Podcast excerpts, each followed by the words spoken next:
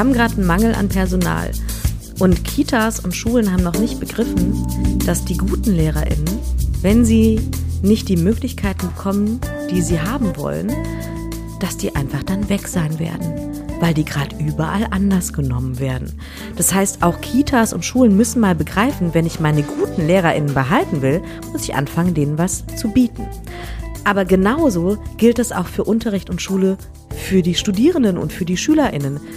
Wenn ich möchte, dass die regelmäßig kommen und gerne kommen und bei mir bleiben, dann muss ich anfangen, denen was zu bieten. Ich kann nicht, mich nicht ewig lang auf die Schulpflicht verlassen. Das kann ich einfach nicht. Irgendwann ist die vorbei und dann gehen die mir alle flöten, wenn ich eine miese Schule bin. Ich muss denen was bieten, sonst gucken die sich das bei YouTube an. Gerade in, nach, während Corona hatte ich ja als Lehrerin endlich mal die Möglichkeit, in andere Bundesländer noch mehr zu schauen, deren Fortbildung mitzumachen, weil die waren auf einmal alle digital. Dadurch hat sich dieses Twitter-Lehrerzimmer ja nochmal so richtig aufgebaut. Dadurch sitze ich jetzt hier in Berlin. Ne? Ähm, in einem ganz anderen Bundesland. Dadurch bin ich nach Bayern gefahren, habe mir da an Schulen angeschaut und so weiter. Und eigentlich brauchen wir solche Thinktanks, wie man die sonst aus ganz anderen Gebieten kennt, wo wirklich Leute nur daran denken, was geht alles, so Walt Disney Methode mäßig, ne? Was könnte alles und dann machen wir nachher Abstriche mit sagen, okay, das ist vielleicht nicht umsetzbar, aber erstmal bauen wir die große die große Fantasieschule auf und gucken dann, was geht vielleicht nicht. Und du musst immer der große Zampanoder sein und die, die Schüler müssen dich angucken, als wärst du gottgleich, weil du dann irgendwie nochmal was Tolles mitbringst. Und auch diesen Perfektionismus. Viele denken immer, Lehrer, die vorne stehen, die müssen Perfektionisten sein. Die dürfen nicht angezweifelt werden oder die lassen sich ungern anzweifeln, weil sie Angst haben, dass die Schüler einen dann nicht mehr ernst nehmen oder so. Oder dass die Fassade bröckelt oder, ne, also, und ich kann das verstehen, weil es natürlich, ja, es hat was mit Macht zu tun, es hat was mit Sicherheit da vorne zu tun aber es macht auch ganz schön viel kaputt und es erzeugt wiederum dieses typische Leistungsgesellschaftsbild, was wir ja eigentlich nicht sehen wollen, sondern wir wollen alle sind nett miteinander, aber wir zeigen unseren SchülerInnen, wir sind unantastbar. Stell mich nicht in Frage. Und das ist einfach nicht menschlich. Aber so werden wir, ehrlich gesagt, durchs Referendariat an vielen Stellen herangezüchtet.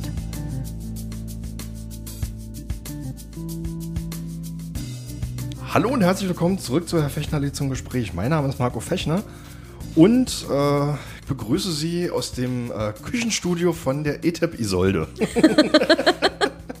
ohne äh, ETEP Isolde. Ohne ETEP Isolde. Die sitzt nebenan und macht ganz viel Papierkram und äh, ich habe heute die große Freude, hier in dieser äh, Küche zu sitzen, ähm, in, in, in, Berlin. Ähm, mehr Informationen sind, glaube ich, nicht autorisiert, aber mhm. keine Ahnung. Es ist auf jeden Fall schön hier, eine schöne Gegend. Ähm, und mir gegenüber sitzt Hanna Weihe. Herzlich willkommen, liebe Hanna. Hallo. So, normalerweise würde mein Podcast jetzt so starten, dass ich jetzt irgendwie ganz lange und ewig aufzähle, was die Person, die mir gegenüber sitzt, macht, gemacht hat, machen wird und äh, äh, sonst so beruflich und äh, in sämtlichen Funktionen macht. Also ich würde so einen kleinen Podest bauen. Mhm. Das mache ich heute mal nicht. Ich baue es mir selbst. Sondern ähm, wir, wir fangen einfach mal einfach mal sozusagen vorne, versuchen mal vorne anzufangen, wo auch immer das ist. Ähm, und, und gehen dann mal eine Runde spazieren. So, so ein bisschen spazieren miteinander. und ich freue mich darauf. Also, äh, was ich schon mal sagen kann, zumindest, äh, Hanna Weihe ist Lehrerin. Das bin ich, ja. Und äh, wir haben uns äh, übers Blue Sky Lehrerzimmer kennengelernt. Beziehungsweise schon vorher bei einer anderen Plattform, deren Namen wir nicht sagen. Ähm, genau. Kommen Sie alle zu Blue Sky. Mhm. Das ist äh, ist die gute Seite. Angenehm dort. Das gesamte Twitter-Lehrerzimmer ist mittlerweile gefühlt umgezogen. Egal. Ähm, so, also Hanna Weihe ist äh, Lehrerin aus Nordrhein-Westfalen. Ja. So, für äh, Deutsch und Pädagogik. Pädagogik. Genau. Sehr schön. Und da würde ich sagen, fangen wir einfach mal an. Äh, liebe Hanna, was ist der schönste Beruf der Welt und warum ist es Lehrerin?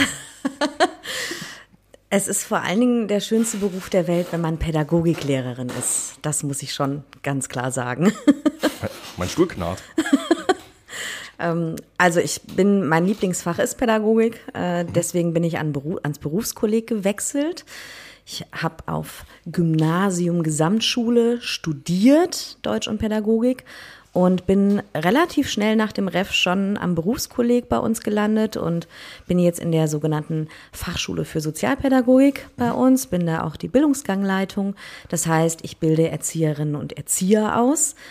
Und als Pädagogiklehrerin ist das ein Traum, weil die Schüler kommen wieder und sagen, das, was wir gestern im Unterricht hatten, das habe ich heute beobachtet bei dem Dreijährigen.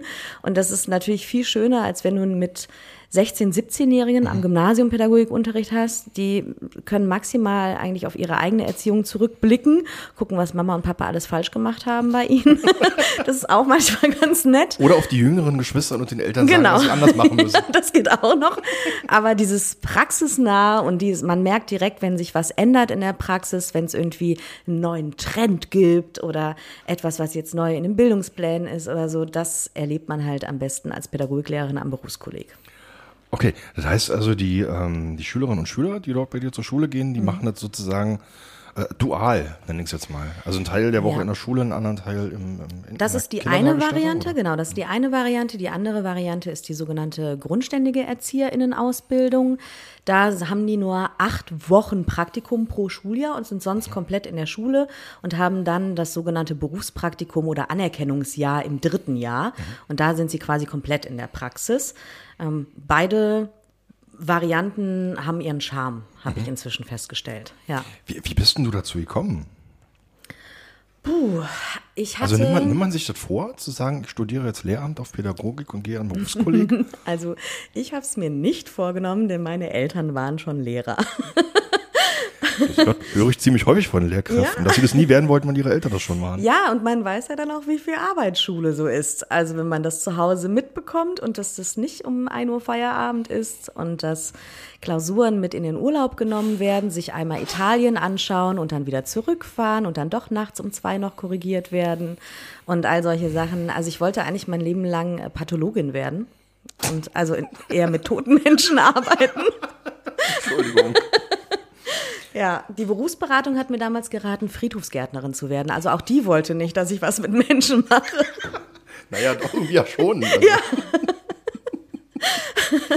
Ja. Und dann habe ich irgendwann festgestellt, oh nee, da muss ich ja so ein richtiges Assistenzjahr auch im Krankenhaus mhm. machen, wo du die ganze Zeit nur Nierenschalen hältst. Und dann habe ich gedacht, nee, das ist auf gar keinen Fall. Wenn ich direkt bei den Toten bin, wäre alles super, aber wenn ich vorher noch diesen ganzen anderen Bums machen muss. Und dann war das eine relativ kurzfristige Entscheidung. Und dann war relativ schnell klar, aber auch es wird Lehramt oder es geht mhm. Richtung Lehramt. Und ich habe mir dann auch gezielt meine Seminare dafür ausgesucht. Andere, ich sage mal, so ein bisschen rumgepimmelt, könnte man sagen. Ne? Und ihr Studium noch so ein bisschen genossen und hatten nicht schon so den Fokus. Und den hatte ich dann schon von Anfang an direkt. Mhm. Und dann habe ich irgendwann festgestellt, ich glaube, ich kann es ganz gut. Also, und das ist bis jetzt immer noch so. Okay. Ja. Ähm, Hast du damals direkt mit Pädagogik angefangen im Studium, oder? Ja, ich habe mit, mit Germanistik, Erziehungswissenschaften und dann mhm. eben mit Deutschpädagogik äh, angefangen. Und ich hatte aber von meinen Eltern schon immer den Tipp bekommen, bitte studier Gymnasium Gesamtschule, weil an allen anderen Schulformen drunter kannst du trotzdem unterrichten. Mhm. Aber du kannst jetzt nicht sagen, ich gehe Richtung Sekundarschule oder Realschule und möchte aber später vielleicht mal am Gymnasium unterrichten. Das ja. geht halt nicht andersrum. Und dann habe ich das erstmal gemacht, weil ich dachte, okay, dann kannst du nachher immer noch überlegen, wohin du gehst. Und dann habe ich meinen Dozenten getroffen, der dann lange mein Kollege jetzt am Berufskolleg war. Und der hatte ein Seminar, was das Berufskolleg in den Blick genommen hat. Mhm. Und vorher war diese Schulform mir überhaupt gar kein Begriff. Das war für mich eine Schule für Friseure und Elektriker keine Ahnung, was ich mir überlegt habe, wo die Erzieher herkommen. Offensichtlich nicht vom Berufskolleg. Und es war auch bei meiner Heimatstadt auch relativ weit außen mhm. ähm, am Stadtrand. Das heißt, ich hatte auch wirklich gar keinen Bezug zu dieser Schule. Und dann waren wir auch ein grandioser Kurs von ganzen acht Leuten. So viel Interesse oh. war von den Gymnasialern am Berufskolleg da. Ne? Und ähm, sind dann auch dahin gefahren und haben gesagt, dann machen wir das mal bei uns an der Schule. Wir können alle rüberfahren.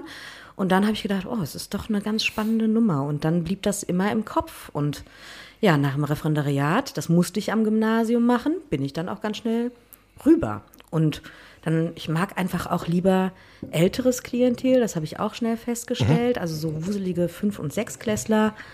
Nee. Und Pädagogik ist halt eh ein Fach für die Oberstufe. Das heißt, okay. damit bist du eh schon an die Oberstufe gebunden. Okay. Aber das ist natürlich gut, wenn man das irgendwann feststellt für sich, ne? Ja. dass man für bestimmte Altersgruppen geeignet ist und für andere Altersgruppen eher weniger. Ja, ja. Äh, Also meine Sechstklässler, die ich dann damals da abgegeben habe, die haben dann gesagt, ah, Frau Weihe, was wir bei Ihnen gelernt haben, war Sarkasmus. Und ich gesagt, gut, dann habe ich schon viel erreicht, aber ich weiß nicht, ob das so mein größtes Ziel sein sollte bei euch. Kann, man, Ja. kann man Sarkasmus als Leistungsfach belegen? Ja, das wäre super gewesen. Ähm, und also, ja, dann es war klar, mein Klientel ist eher Oberstufe oder Erwachsene und äh, mit denen zu diskutieren und richtig in die Tiefe zu gehen und trotzdem Begeisterung noch bei denen zu erwecken, obwohl die manchmal schon im zweiten Bildungsweg da sind oder sonstiges und viel Schule schon hinter sich haben und auch nicht immer positive Erfahrungen Okay. gemacht haben und da dann noch mal anzuknüpfen und die doch dafür zu begeistern, das ist super. Wie, wie, wie finden die den Weg an dieses Berufskolleg? Also wenn du sagst, äh, da muss man teilweise die Motivation noch so ein bisschen rauskitzeln, Mhm. klingt das nicht so, als wenn die dort freiwillig wären. Ja, naja, manche entscheiden sich zum Beispiel ihr Fachabitur bei uns zu machen ähm, oder müssen noch an unsere Schule, weil sie noch schulpflichtig sind und kommen dann irgendwann vielleicht auch in die Erzieherausbildung, weil sie dann quasi die Tür wechseln und im anderen Bildungsgang sind sozusagen. Oder sie wollen halt tatsächlich zum Beispiel ErzieherInnen werden und werden dann, ähm, müssen sich eine Berufsschule suchen dafür und dann landen sie bei uns. Ja. Das, das finde ich interessant, was du gerade gesagt hast, also wo die Schulpflicht noch nicht erreicht ist, also die zehn Jahre quasi noch nicht belegt worden sind. Mhm. Ja. Und die entscheiden sich dann in diesem zehnten Jahr, was sie irgendwie ja, machen, Ja. da, dafür dann diese Ausbildung auch gleich an der Schule zu machen. Naja, die landen dann erstmal bei uns, also bei uns am Berufskolleg in der sogenannten Berufsfachschule Kinderpflege und können aber von da aus, also haben dann erstmal ihren Abschluss und auch ihren Praxisabschluss, um dann weiter in die Erzieherausbildung zu gehen. Das ist Okay. dann nochmal eine bewusste Entscheidung.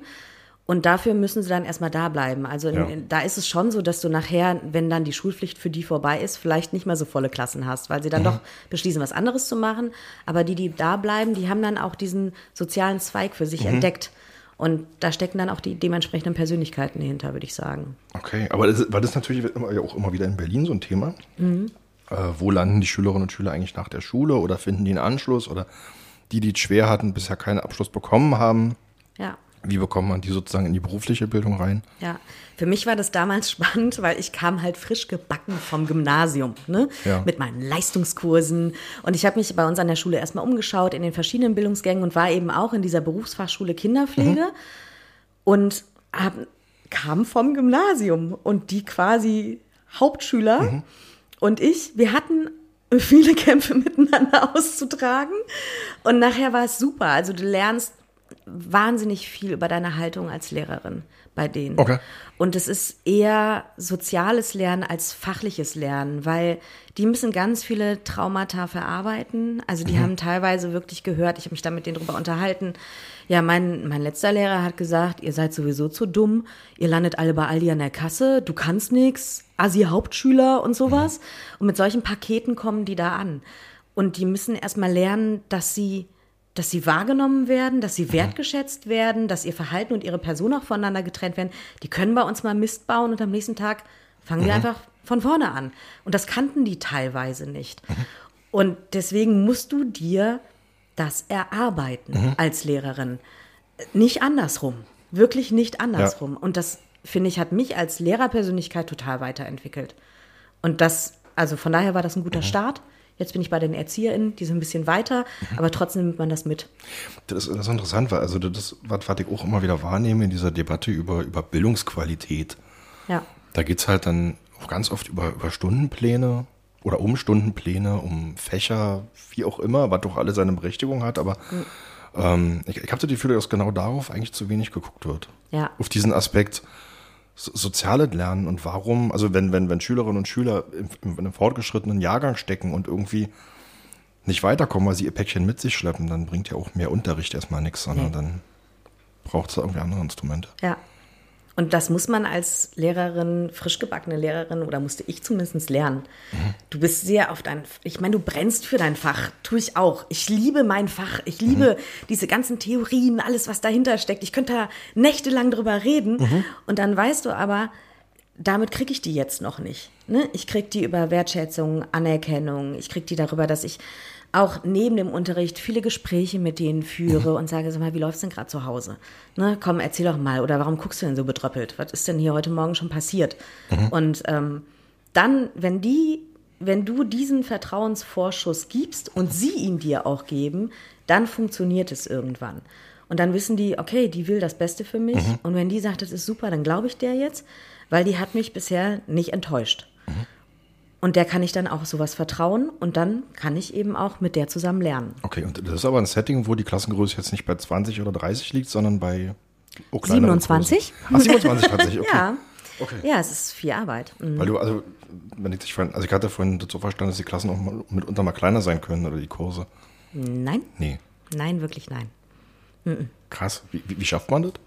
Mit wenig Schlaf und wenig Freizeit. Okay. ja, es ist so. Ne? Aber du weißt einfach, dass im, wenn, du, wenn du nachher im zweiten oder dritten Jahr bist, dann geht vieles schneller.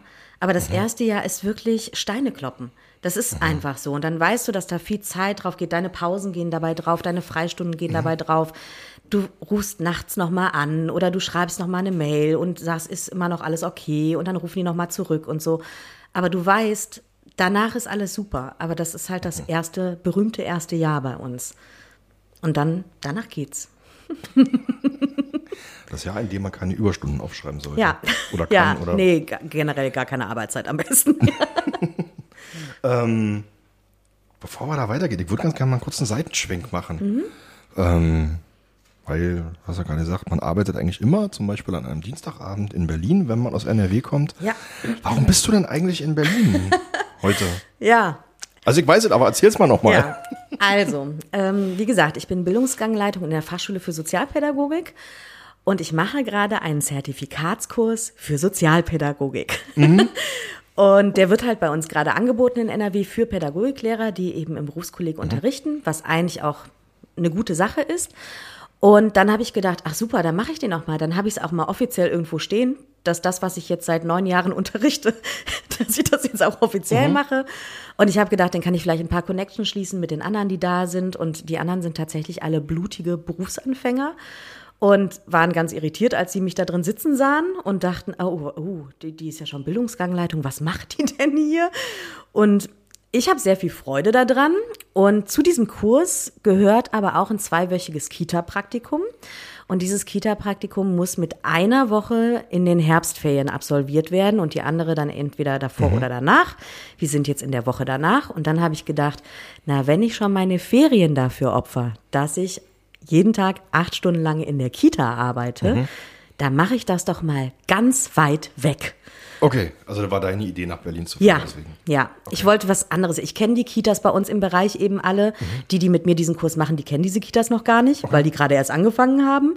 Und ich kenne sie aber alle. Und ich möchte auch nicht, dass ich dann da in der Kita bin und dann kommt irgendwann nachher eine Schülerin von mir und dann wird ihr, ja, die Frau Weihe, die konnte das auch nicht. Keine Sorge, macht dir keinen Stress. So, das wollte ich auch nicht. Und ich wollte auch nicht, dass die sich von mir kontrolliert fühlen, weil sie wissen, sie arbeiten sonst professionell mit mir zusammen. Ja. Und jetzt schaue ich da zwei Wochen lang in die Interna rein. Und dann habe ich gedacht, dann so weit weg wie möglich, such dir was Abgefahrenes und dann bin ich nach Berlin gegangen. Okay, also was, was war jetzt der Grund für Berlin, außer ist abgefahren und weit weg? Äh, Isolde wohnt hier, war so. ein Grund. Und ich wusste, Okay. ich kann hier übernachten. Okay, das ist natürlich ja. Stimmt, ein Hotelzimmer für sieben Tage in München wäre teurer. geworden. ja, und für 14 Tage erst recht, ja. Okay, was, was ist, was, wie würdest du dein, dein, deine, äh, deine Zeit hier zusammenfassen an der Kita? Boah, sehr intensiv. Also ich wusste, dass das anstrengend wird. Ich habe die ersten drei Tage bin ich quasi nach Hause gekommen und umgefallen, kann ich sagen. Ich selber habe keine Kinder, habe mich auch bewusst gegen Kinder entschieden. Ich habe Patenkinder, die liebe ich sehr für die paar Stunden, die ich sie habe, wenn ich sie dann wieder abgeben darf, die zwei. Und jetzt sind es aber halt in der offenen Kita teilweise 30, 40 Kinder, acht Stunden lang. Und mein Ziel war, kein Kind zu schubsen, nicht in der Abstellkammer zu sitzen und mich vor und zurück zu schaukeln und dass kein Kind wegen mir weint. Das hat alles super geklappt und Okay. es ist, also es ist, ich bin äh, in der Art Key Kita hier in Berlin. Mhm. Und es ist wirklich eine wahnsinns tolle Kita und die mir diese Zeit sehr, sehr leicht macht. Es ist ein tolles Team, aber man kriegt eben viel mit. Also die erste Einschlafbegleitung. Ich glaube, ich wäre fast selber eingeschlafen und danach dann wieder in die Gänge zu kommen, wenn die Kleinen dann wach sind und sagen, hey, ich bin ausgeschlafen, auf geht's. Und man selber denkt, mm, ja, ne, ähm, mhm. war schon schwierig. Aber es ist, also ich finde es sehr spannend. Also und für mich ist es wie kleine Beobachtungs- Kinder. Ne? Also mhm. auch ich gleich jetzt meine Theorien damit ab. Ich schreibe mir ganz viele kleine Situationen auf, wenn die irgendwie das Loblied auf den Kaiserschmarrn in der Vanillesoße singen, weil sie das so gerne mögen und das ganz leise für sich tun oder lustige Versprecher. Mhm. Ich find's super gerade. Also für mich, das ist tatsächlich bereichernd auch für meinen Unterricht, weil ich daraus irgendwann mal Fallbeispiele basteln werde, mhm. mit denen ich dann meine ErzieherInnen belästige. Hm? Wie alt sind die Kinder, mit denen du jetzt gerade arbeitest? Also heute und gestern war ich in der U3-Gruppe, das heißt, die sind mhm. von ein Jahr bis drei Jahren und die anderen sind zwischen drei und sechs. Ja. Okay. Kann man das jetzt schon sagen, was du mitnimmst, außer sozusagen die Fallbeispiele für die? Ähm, ich nehme durchaus mit, wie anspruchsvoll ich den Job der ErzieherInnen finde. Mhm. Und das wusste ich schon vorher, aber es macht sich einfach jetzt noch mehr bemerkbar. Und auch, dass man vor lauter Gewusel am ganzen Tag immer noch dieses Bedürfnis nach Innovationen hat. Das finde ich da ganz toll. Die haben auch eine mhm. tolle Leitung. Und wie sehr einen das anstrengen muss. Also man hat den ganzen Tag lang diese 40 Kinder um sich mhm. herum wuseln, die einerseits ihren klaren Tagesablauf brauchen, andererseits natürlich die ganze Zeit beschäftigt werden wollen und trotzdem musst du immer wieder überlegen, was können wir jetzt noch Gutes tun, was können wir noch mal ändern? Ist das wirklich so gut, wie es gerade ist? Und ich nehme mit, dass es wirklich toll ist, wenn ein Erzieherteam wirklich auch miteinander befreundet ist. Die gehen ganz anders mhm. miteinander um. Und am ersten Tag, weiß ich noch, war eine Erzieherin, die hat ein Kind zusammengefaltet, aber vom Allerfeinsten. Ne? Und ich fand es super, weil das hat, also dieses Kind hat mit vollem Bewusstsein etwas sehr Bösartiges getan. Hm? Okay. Und ich kenne viele ErzieherInnen, gerade auch meine ErzieherInnen, die ich gerade ausbilde, die würden sich sowas nie trauen. Die, und die sagen, jetzt geh dich mal entschuldigen. Ja. Und dann reichen die sich so trotzig die Hand und du weißt, das ist, der, der will sich gerade gar nicht entschuldigen. Und der, nö, der bereut das gerade auch gar nicht. Ne? Der hat das schon mit Absicht mhm. gemacht, mit vollem Willen. Und dann fand ich es gut, dass sie das gemacht hat. Und sie war, war, dann ganz erschrocken, als sie gesehen hat, dass ich sie dabei beobachte, weil sie, oh nein, die Lehrerin, oh Gott, oh Gott. und ich meinte so, nee, finde ich gut. Also, und die meinte, ja, ich meine, wir bereiten die auch aufs Leben vor. Und wenn immer alle sagen, du, das war jetzt nicht so gut und jetzt geht die, und dann ist auch alles wieder gut, wenn du dich jetzt entschuldigst. Und dann drehe ich mich mit dem Arsch um und dann macht er genauso weiter. Ne? Der muss jetzt hier mal kurz sitzen bleiben und drüber nachdenken und dann ist auch nachher in zehn Minuten alles wieder gut. Ne? Also der wird jetzt nicht hier groß bestraft, aber der soll schon merken, das war eine Grenze, die du gerade überschritten hast. Und das fand ich auch schön zu mhm. sehen, weil es so realistisch war und dem widersprach, was ich in vielen Büchern dann lese. Ne? Okay, was, und, was steht in vielen Büchern? Ja, da ist so viel Bedürfnisorientierung und Wertschätzung und entschuldigen, begleiten und, und dann denke ich, ja, aber das ist nicht die Realität sondern die Realität ist, du hast Mist gebaut und da musst du auch wissen, dass du Mist gebaut hast. Und das wird dann nicht so weggestreichelt. Ne? Und auf der anderen Seite, wenn so kleine Reibereien sind oder sich dein Kind wehtut, dann sagen die nicht entschuldige dich, sondern die sagen kümmer dich. Mhm. Und kümmer dich heißt, hol ein Coolpack zum Beispiel, wenn mhm. er sagt, ihm tut was weh. Oder guck, dass der sich wieder beruhigt. Und das finde ich auch total super. Mhm. Weil die kümmern sich dann. Und das machen die sofort. Und das mhm. haben sie verinnerlicht.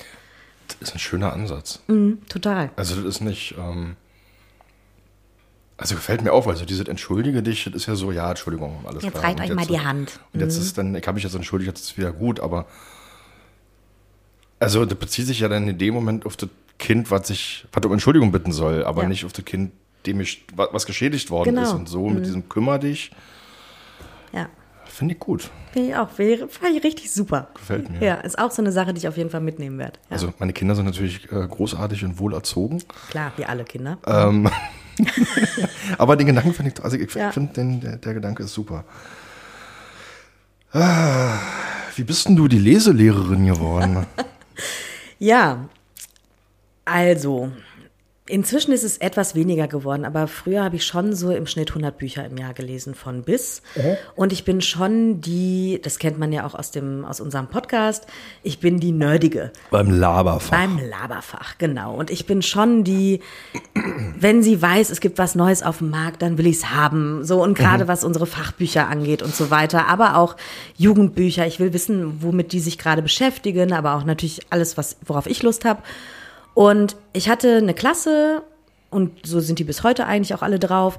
Die haben dann immer gesagt, ja, ich lese gerade das und das. Und dann habe ich gesagt, ja, hast du denn schon das gelesen? Oder dann passt dazu das. Mhm. Und dann haben die sich irgendwann angefangen, von mir auch Bücher auszuleihen. Mhm. Und dann kamen meine Schüler und haben gesagt, boah, Frau Weihe, eigentlich hätten wir gerne mal gewusst, was Sie zu Hause alles so im Regal stehen haben.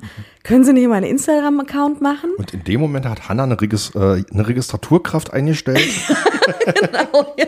Weil sie festgestellt hat, dass ihre Regale und die ihres Mannes mittlerweile ähm, der lokalen Stadtbibliothek Konkurrenz machen. genau, richtig. Ja, mein Freund ist Buchhändler, ne? Also ja, zusammen kommen wir echt auf einige tausend ähm, plus Fachbücher. Und ja. Habt, habt, ihr die Böden schon verstärkt bei euch in der Wohnung? Äh, wir wohnen getrennt, weil zusammenziehen könnten wir nicht, äh, schaffen wir nicht. So. Das, die Bücher verhindern das. da, so haben wir mehr Platz. Hm. Ja, und ähm, ja, und damit habe ich dann damals angefangen. Und dann bot sich an, die Leselehrerin zu werden und die bin ich dann einfach irgendwie geblieben. Mhm. Und das, mein Ruf an der Schule ist immer noch der gleiche. Also es ist schon, irgendwann klopfen dann äh, Studierende oder SchülerInnen bei mir an die Tür und sagen, Frau Weil, wir machen jetzt Projekt zum Thema, hm, haben Sie was? Und dann sage ich, ja, wir haben aber auch eine Fachbibliothek. Ja, genau. Ne? Und ja, ich gucke zu Hause nach, ich bringe dir morgen was mit. Mhm. Hm? Also das ist schon so geblieben. Wo, woher kommt die Begeisterung bei dir für das Lesen oder fürs Buch?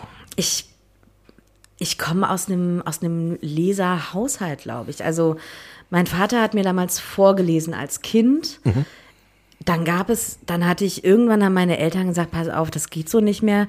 Du kriegst jetzt mal einen Büchereiausweis, weil so viel Geld können wir nicht ausgeben, mhm. so schnell wie du es durchfräst. Und dann gab es, glaube ich, mal eine kurze pubertäre Phase, da ist es mit dem Lesen mir so ein bisschen abhandengekommen, da kam mhm. das Feiern in den Vordergrund, klar. Und ich bin aber sehr schnell wieder zurück und ich bin schon so, wenn ich in einen Raum komme oder in, in eine Wohnung von jemand anderem, dann gucke ich erstmal, was stehen denn da für Bücher? Mhm. Und Bücher sind für mich, gehören in meine Wohnung, genauso wie andere Leute Vorhänger haben. Mhm. Und es hat wirklich was Flüchtendes und man hat mal kurz seine Ruhe und man fokussiert sich nur mhm. darauf und nicht auf irgendwas noch nebenbei und was anderes, sondern wenn man dann so begeistert ist und dann, mhm. boah, Wahnsinn. Ich meine, wo erlebt man sowas sonst? Ne? Das kann man, also das kann man nirgendwo anders mhm. erleben. Und ich finde es immer schade, wenn ich jetzt merke, dass meine SchülerInnen, die jetzt so gerade auch nachkommen, immer weniger lesen. Und ich denke, boah, euch geht so viel verloren. Diese tiefe Begeisterung und dieses sich auch mal stundenlang etwas widmen, ohne mhm. dass man denkt, boah, das ist jetzt aber anstrengend boah, nee. Sondern man will eigentlich gar nicht aufhören und irgendwann brennen die Augen und man denkt, okay, ich muss jetzt wirklich schlafen. Es ist jetzt drei Uhr morgens. Na gut, da muss ich halt morgen zu Ende lesen. Wo hast du das denn sonst? Ja. Ne? Ähm, und man kann permanent das Genre, den Schauplatz, die Rollen wechseln. Mhm. Super.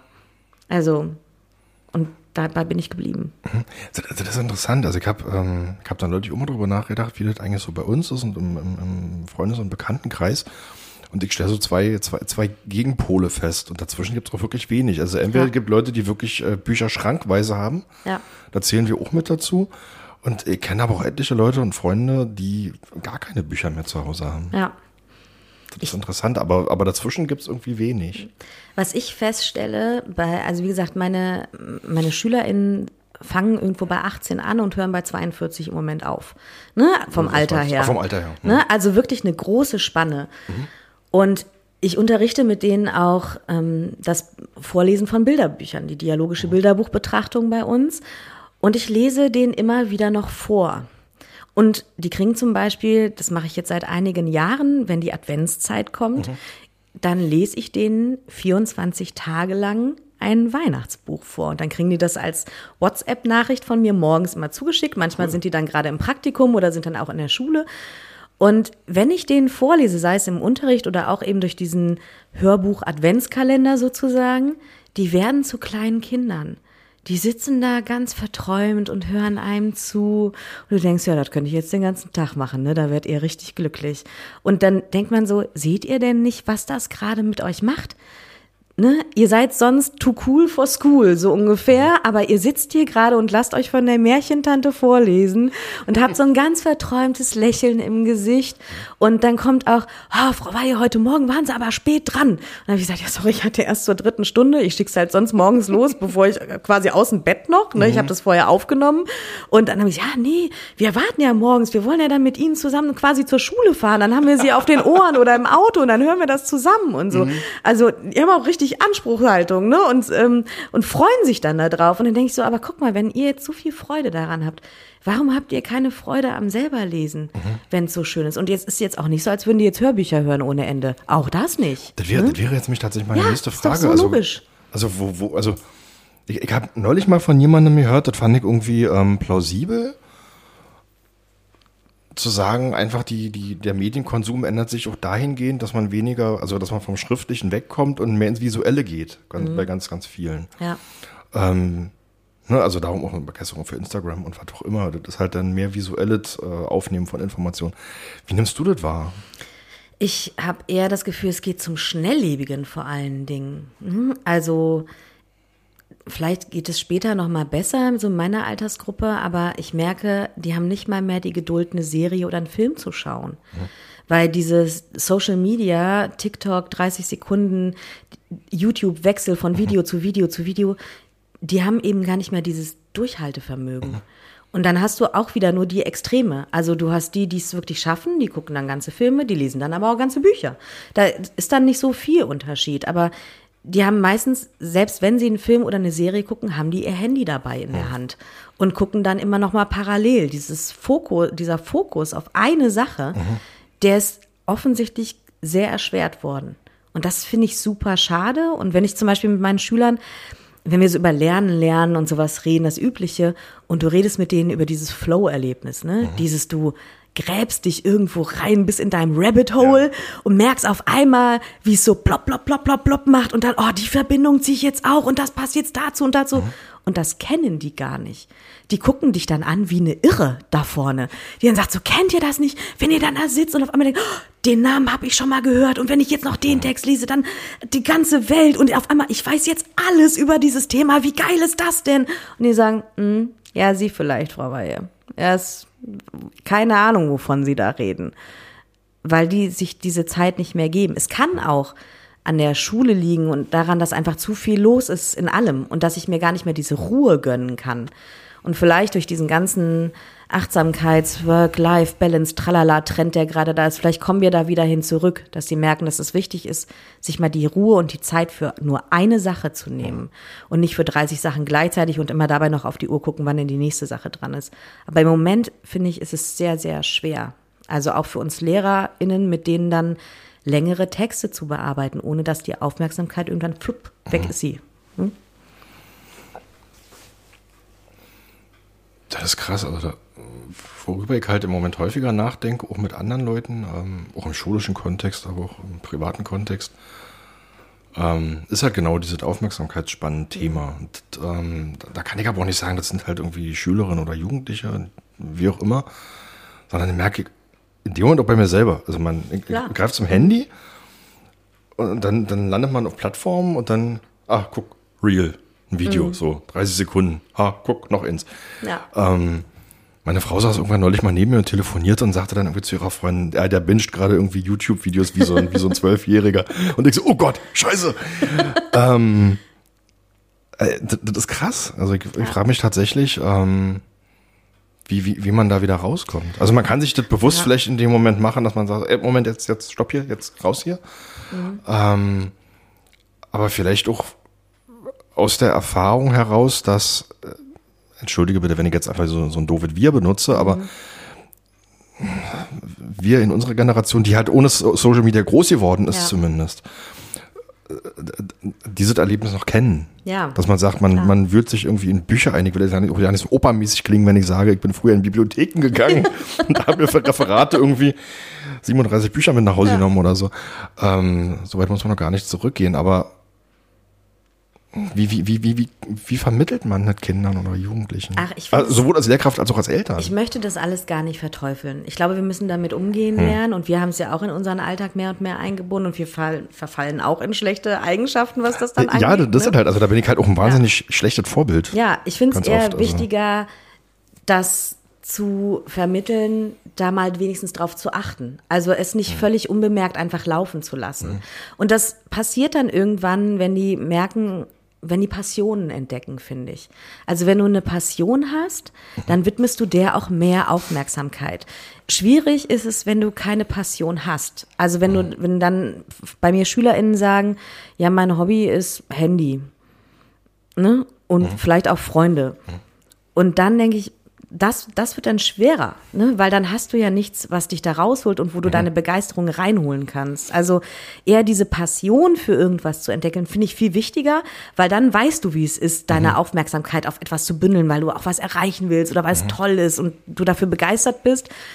Und bei meinen SchülerInnen ist es so, ich habe tatsächlich welche, die sagen, ich weiß, ich bin handysüchtig. Und ich kann es aber nicht ändern. Und sich das wenigstens schon mal einzugestehen, da, da bin ich schon froh, wenn sie das machen. Und wir haben dann überlegt, okay, was machen wir denn jetzt? Und dann haben wir gesagt, ja, vielleicht mit meinem Handy. Es gibt so Apps, die sperren dann das Handy für die Zeit, in der ich was anderes machen soll. Oder ich filme mich, während ich lerne, weil dann ist das Handy belegt. Ja. Und dann filme ich mich, also solche Tricks fangen die an, ja. Weil, also das wichtig ist, dass das Handy ist dann belegt. Oder die gucken auf YouTube diese, ähm, diese Musikvideos, die, die so Lernmusik ähm, machen. Ach, wie heißen die denn jetzt nochmal? Komme ich nachher nochmal drauf. Also, wo dann, wo du auch anderen Leuten beim Studieren zuschaust und da im Hintergrund ist so eine schöne Rausche Tralala-Musik, weil dann ist das Handy belegt.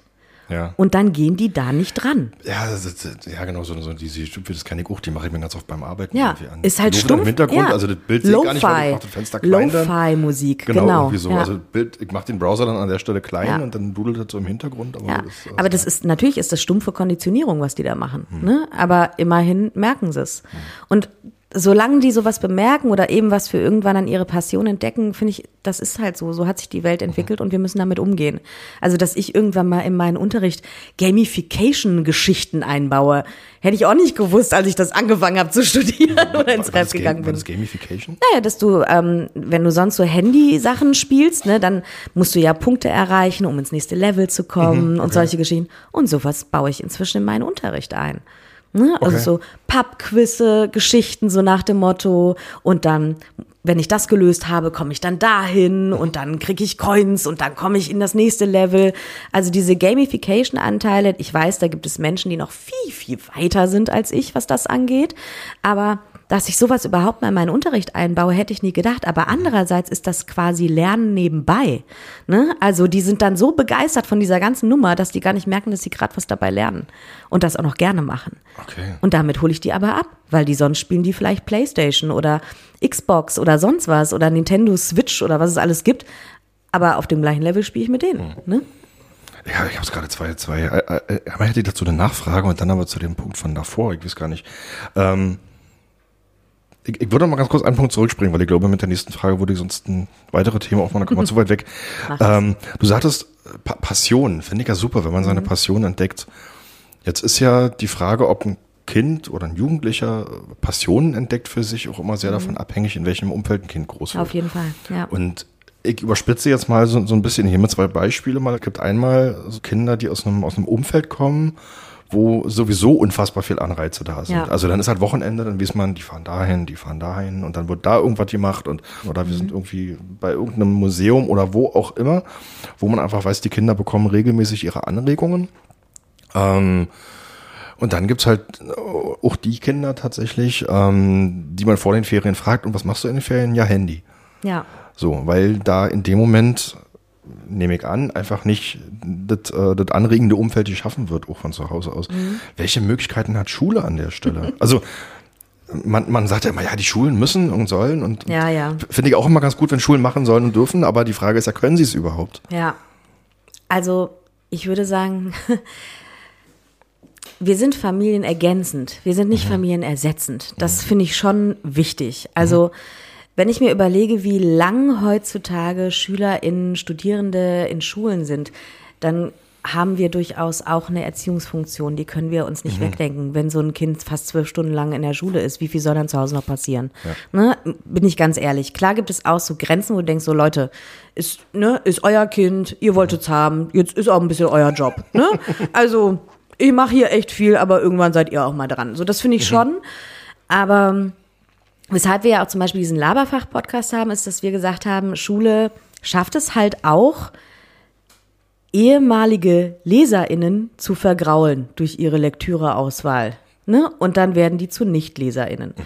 Und deswegen testen wir ja diese Schullektüren durch und gucken, mhm. geht das überhaupt heute noch? Kann man die noch nehmen? Ich werde mal den Laberfach-Podcast hier drunter verlinken. Der Stefan war aber auch schon mal bei mir gewesen. Und fand die auch, ja. Und fand die auch. Ich glaube, mhm. Episode 1920 oder so. ich, auch die werde ich verlinken. Aber entschuldige bitte. Ja. Und ich glaube, dass das eine Möglichkeit wäre. Also auch Fächer können Passionen sein. Ne, ich damals, die erst noch Medizin studieren wollte, hatte mein Passionsfach in Bio. So, und dann bin ich in die Stadtbücherei gegangen, weil mir das Biobuch nicht ausgereicht hat und habe mir das Medizinbuch geholt, um den Augapfel auch wirklich ganz genau nachzeichnen zu können, mhm. zum Beispiel. Oder eben, klar, die typischen Fächer wie Kunst und Musik, aber auch eben der Deutschunterricht. Und ich persönlich, also wir bei uns haben sogenannte Kussstunden. Das hört sich jetzt furchtbar an, mhm. heißt aber Klassenlehrer- und Schülerstunde. Sehr schön.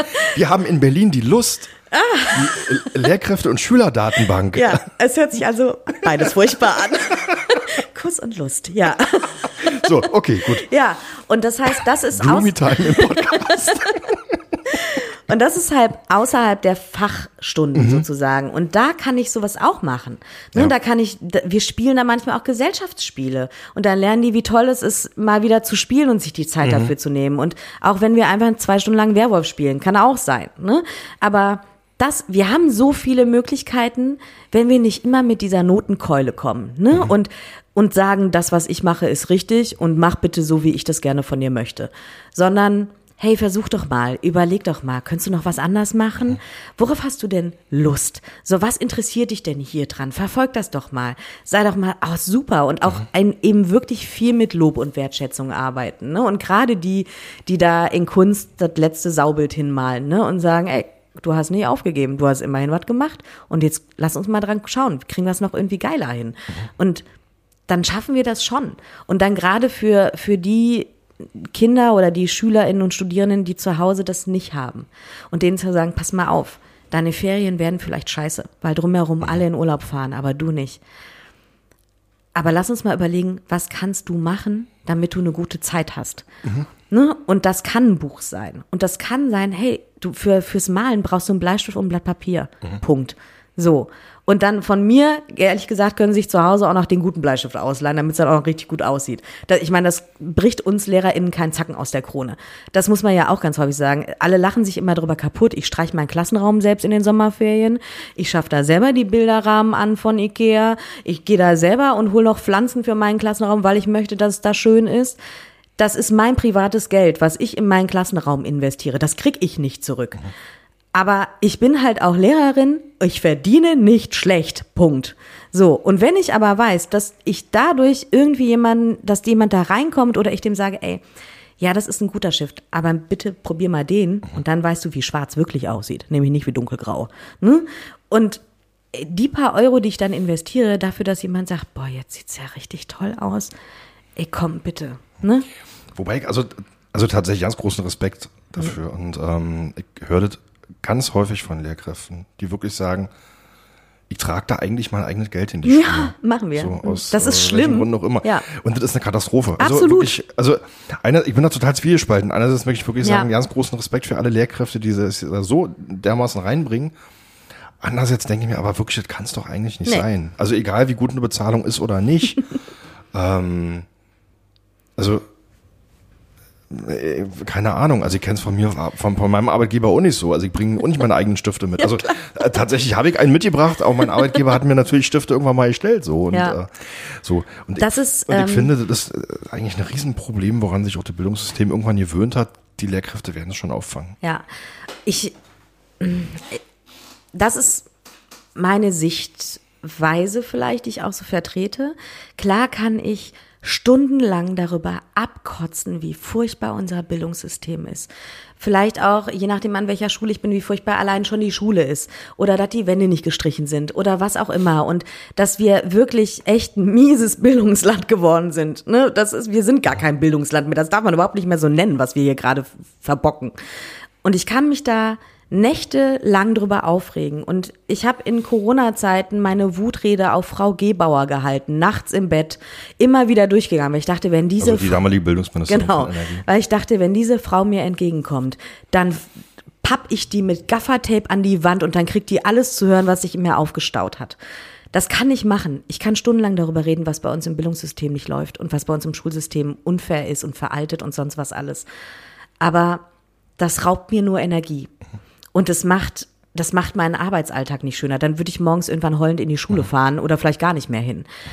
Sondern ich denke, ich mache es mir und meinen SchülerInnen, die wir da alle gemeinsam durch müssen, einfach so schön wie möglich. Und ich weiß, dass das unmöglich ist, dass ich mein eigenes Geld mit in die Schule nehme und meine eigenen Sachen da kaufe und sonst was alles. Ich weiß, dass das vom Grundsatz her total schlimm ist und total falsch. Aber ich weiß auch, ja, das wird sich halt nicht ändern im Moment. Ne? Ich werde es nicht an die große Glocke hängen und sagen, nee, nee, äh, wir brauchen gar kein Geld für Wandfarbe. Nö, lassen Sie mal stecken. Ich mache das alles schön privat. Das würde ich natürlich nicht machen. Ne? Aber ich denke mir, ja, aber jetzt im Moment ändert es sich gerade nicht. Und da möchte ich einfach, dass meine, und ich habe viele Studierende, die eben nicht aus tollen Haushalten kommen und aus Akademikerhaushalten und die alles bekommen haben. Und ich möchte so gerne, dass die in die Schule kommen und denken, boah, ist wirklich schön hier. Und ich bin wirklich gerne bei der im Unterricht. Und ich weiß, dass die das gerne für mich macht. Weil dann haben wir eine gute Beziehung miteinander und dann werden die irgendwann hoffentlich denken, boah, Schule war doch nicht nur scheiße. Also, und vielleicht mit was Positivem dran zurückdenken an diese Zeit und dann denken, ach, und Lernen war eigentlich auch ganz schön. Ne? So in diesem ganzen Setting und mit all dem, was ich bekommen habe. Und ja, und ich möchte nicht mehr meckern, ich möchte einfach das Beste aus der Sache machen. Ja. Also ich, ich finde das, ich, ich find das tatsächlich großartig. Also ich habe es eben auch schon mal gesagt. Ähm, ich finde das toll, mit welcher Einstellung und Haltung du da reingehst. Ähm, und auch viele andere Lehrkräfte und auch Erzieherinnen und Erzieher in den Schulen Ja. da reingehen und trotz aller Umstände, die ja so da sind, irgendwie da irgendwie Zeit, Energie, Emotionen und Geld reinstecken. Ja, ja. Private Zeit, Emotionen und Energie und Geld. ähm, und tatsächlich muss ich trotzdem sagen, mich macht das unfassbar wütend. Ja. Also muss ich einfach sagen, weil Ja. wenn man diesen Lehrkräften, Erzieherinnen und Erzieher nicht permanent Zeit, Energie, Geld und Emotionen irgendwie rauben würde für so eine Sachen, sondern das einfach mal selber stellen würde seitens der Ministerien oder kommunalen Träger, dann wäre schon sehr viel gewonnen. Ja. So, das war jetzt meine Rede zum Sonntag. ähm, ja, unabhängig davon, ich finde es auch gut, einfach mal zu gucken, ähm, was kann man eigentlich besser machen? Ja. Und ähm, wenn ich das jetzt kurz noch mit einbringen darf, Norman Heiser hat das mal gesagt in Episode 42, glaube ich, am Ende, ähm, dass er diesen Podcast auch mag, weil hier immer wieder so Best-Practice-Beispiele drin sind. Das finde ich toll, wenn irgendwie Leute so aus ihrer Praxis erzählen und Ja. äh, sagen, wie man irgendwie Dinge verbessern kann, weil, weil ich selber nicht mehr, also es gibt so Stichwörter, die ich nicht mehr hören kann. Ja. Bildungsrevolution, was, ist das? Ja. Also was, was, was, was will man mir damit sagen? Ähm, ja, gut, okay. Äh, lange Rede, kurzer Sinn. Du hast aber gerade einen schönen, einen schönen Bogen gespannt zu der Frage, die ich eigentlich davor verschoben habe. Das ist super. äh, du sprachst nämlich gerade über die Frage von, ähm, von, von, von Noten und Schülerinnen, Schülerinnenmotivation und Ja. ähm, vorhin über Gamification. Ich habe mich bei dem Begriff Gamification und bei dem, was du geschildert hast, mich gefragt, ähm, kollidiert das nicht eigentlich mit dem, was wir sozusagen als, als Notensystem haben? Dass man einerseits sagt, man möchte Anreize bieten, dass die Schülerinnen und Schüler dranbleiben und ihnen sozusagen kleinteilig Erfolgserlebnisse verschaffen. Und dann aber andersrum sagen, und jetzt gucken wir mal, was du alles nicht kannst. Also, entschuldige bitte, wenn, äh, wenn da so eine Wertung gleich mit drin Ja, klar. steckt. Ja. Ähm, aber das ist so, das, das ist ein Konflikt, den ich jetzt gerade sehe. Also, Ist das einer? Ich glaube an vielen Schulformen schon. Und da kann ich jetzt mal kurz mein Plädoyer fürs Berufskolleg, zumindest in NRW, halten. Ich muss in einem Fach eine Klausur pro Schuljahr schreiben. Das ist äh, weniger, also deutlich weniger als hier in Berlin. Genau, richtig. Das ist deutlich weniger. Also das ist die Pflicht. Äh, eine Klausur pro Lernfeld heißt es bei uns, heißen diese Fächer, weil die darin nachher auch die Examensklausuren schreiben. Und ich kann Ganz, ganz mehr kurz, schreiben. du hast, du hast die Lernfelder 1, 3, 5 und 6. Genau. Was, was ist das alles? Oh, Lernfeld 1 geht Richtung Professionalität und auch sowas wie Rechtsgrundlagen. Mhm. Lernfeld 3 ist eher Entwicklungspsychologie, ähm, wirklich auch sowas wie Bindung, Resilienz und Entwicklungsstufen. Mhm. Okay. Lernfeld 5 ist Diversität und Inklusion und Lernfeld 6 geht Richtung Team und Konzeption, also viele Teilbereiche der Sozialpädagogik Okay. sozusagen. Und das heißt, wenn ich aber nur eine Klausur schreibe pro Jahr, muss ich es ja trotzdem schaffen, dass meine Studierenden nachher fit für die Examensklausuren sind. Und das heißt, ich muss ihnen alternative Prüfungsformate anbieten. Und das ist ja auch eigentlich so ein Begriff, wo man denkt, boah, ja, genau, du mit deinen alternativen Prüfungsformaten, aber nachher müssen die trotzdem alle die gleiche Abi-Klausur schreiben. Ne? Blue Sky Lehrerzimmer kocht hoch. Genau, richtig. Und ähm, das kann ich total verstehen, wenn ich an einem Gymnasium zum Beispiel wäre würde mir das wahrscheinlich genauso gehen, weil bei so vielen Klausuren, die ich schreiben muss, habe ich keine Zeit für so ein Killefit, um es mal so auszudrücken. Ne, da ist wirklich Pressing to the Text und guck, dass du es dann hinkriegst bis dahin. Und die Variante, das kann ich alles am Berufskolleg machen. Die machen bei mir Lapbooks und Flipbooks und die machen bei mir wissenschaftliche Poster und die machen Podcasts und die machen Lernvideos und all diese Sachen. Das kann ich mit denen jetzt machen da, weil ich die Zeit dafür habe. Und ich kann diese Gamification machen, weil ich das ernsthaft bewerten kann und das ernsthaft deren Note beeinflusst nachher. Okay. Und das, da, da geht es. Ich weiß, an vielen anderen Schulformen wird es nicht gehen. Das ist mir bewusst. Und trotzdem versuchen, glaube ich, viele Lehrer diesen, diesen Schlupf, dieses Schlupfloch doch noch zu finden. Und das freut mich total. Ähm, ich habe allerdings auch Schulen zum Beispiel in Bayern besucht. Gymnasien und wenn ich mir dann da angeschaut habe, was die da alles abreißen müssen im Jahr mit irgendwelchen Stegreifaufgaben und hier noch eine Klausur und da noch ein Text und sonst was all, da habe ich gedacht, ja, da, da würde ich auch lachen, wenn ich das Wort alternative Prüfungsformate hören würde. Da würde ich überhaupt nicht wissen, wie ich das hinkriegen soll. Hm? Also und mir persönlich sind in der ErzieherInnen-Ausbildung, glaube ich, Noten weitaus weniger wichtiger als meinen SchülerInnen. Und ich sage, okay, ne, also erstens, es kann sein, dass es hier nicht dein Fach ist. Es kann auch sein, dass ich nicht deine Lehrerin bin. Das kann auch einfach sein. Es kann sein, dass du einen schlechten Tag hast, ein schlechtes Jahr, eine schlechte Woche, wie auch immer. Und es kann auch sein, dass du deine Ressourcen ganz genau einteilst. Nämlich, weil du weißt, das, was du gerade bei mir hast, ist kein Hauptfach. Also denkst du, komm, ich hänge hier rum. Wenn ich Bock hab, mache ich. Aber meine Ressourcen teile ich für ein anderes Fach ein. Finde ich sehr klug. Habe ich früher als Schülerin auch gemacht. Fanden meine Lehrer zum Kotzen. Ne? ähm, weil ich dachte, warum die ist eigentlich Einserschülerin und bei mir geht die Kaffee trinken. Ist ja eine Frechheit. Und ich habe gedacht, ja, aber ich habe das ganz genau berechnet. Ne? Ähm, ich brauche das Fach nicht. Das ist halt einfach auch äh, Ja. das ist ein krasses Pensum. Ja, eben. Ne? Bei dem Pensum, Gott sei Dank, weißt du, dass du hier jetzt nicht den Larry machen musst. Und, und wenn dann die Schüler sagen, ja, aber das, und dann sage ich immer, ja, es ist deine Note, nicht meine. Ich so, mir ist wichtiger, ich meine, meine werden ErzieherInnen, die müssen sehr viel Haltung haben. Ich muss, ich muss denen ansehen, dass die wertschätzend, empathisch, kongruent mit Kindern umgehen, dass die eine tolle Haltung haben, mit denen die nachher auf andere Menschen treffen und die Verantwortung für andere Menschen nehmen. Nicht nur für Kinder in der Kita, auch für Jugendliche, die schwere Traumata hinter sich haben, dass sie ihre Grenzen da ziehen können, dass sie es schaffen, sehr achtsam und sehr wertschätzend mit denen umzugehen. Das ist mir in dem Moment wesentlich wichtiger, als dass die fachlich tipp, tipp, top sind. Ne? Ein bisschen, ein gewisses Niveau wäre nett. Wenn wir das erreichen würden, ist mir auch wirklich dann, wäre die dann schon wichtig. Ne? Aber wir können viel über Ne- Noten verhandeln. Habe ich gar kein Problem mit. Dann verhandel mit mir über deine Note. Ist Okay. okay. Ja. Wie sieht so eine Verhandlung aus? Oh, also ähm, erstmal wissen die genau, also es ist sehr transparent, wie ich bewerte. Das wissen die eigentlich von Anfang an. Die wissen, was ich wie viel Prozent werten lasse, wie viel Prozent die Klausur gilt, ähm, andere Formate. Wir sprechen gemeinsam über Erwartungshorizonte. Also die Klausur ist safe, weil sie müssen ja, Ja, auf das ja. Examen vorbereitet werden. Aber wenn die zum Beispiel so ein wissenschaftliches Poster durchgehen, dann sprechen wir erstmal so, worauf müssen wir achten bei der Bewertung? Ja. Dann sage ich so, wir haben 100 Punkte, wie wollen wir sie verteilen? Ne? Und dann fangen die am Anfang noch nicht, aber je älter sie werden und je länger sie bei mir Unterricht haben und merken, dass ich das ernst meine, das müssen sie ja auch erst lernen, fangen die an, ja, wir verteilen die schon so, dass das Beste für uns rausgeht. Und ich, ja, macht das ruhig. Ne? Ist ja eure, die Arbeit macht ihr trotzdem. Ne? Mhm. Aber dann macht es so, dann sagt, ja, nicht so viel zum Thema Kreativität und Schönheit und sowas. Was ist, wenn ich da nicht so das Auge für mhm. habe und sowas? So gut. Und dann verteilen die ganz wild ihre Punkte und ich gehe das absolut mit. Mhm. Und wenn wir über sowas wie eine mündliche Note reden zum Beispiel, dann sage ich auch, pass auf, ich gucke mir das hier an. Ganz ehrlich, ich bin jetzt gerade höre ich zum ersten Mal deine Stimme. Ne? Mhm. So, Sechsen geben wir Lehrer nicht so gerne. So, deswegen steht mhm. bei mir hier gerade eine Fünf.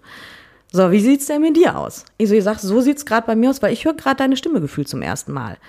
Ja, aber ich bin doch immer da und ich so, ja gut. Ich so, da bin ich ja auch, ne? Wir alle sind mhm. da, ne? Ja. Und dann, aber kannst du mir irgendwie beweisen, dass du auch gedanklich da bist?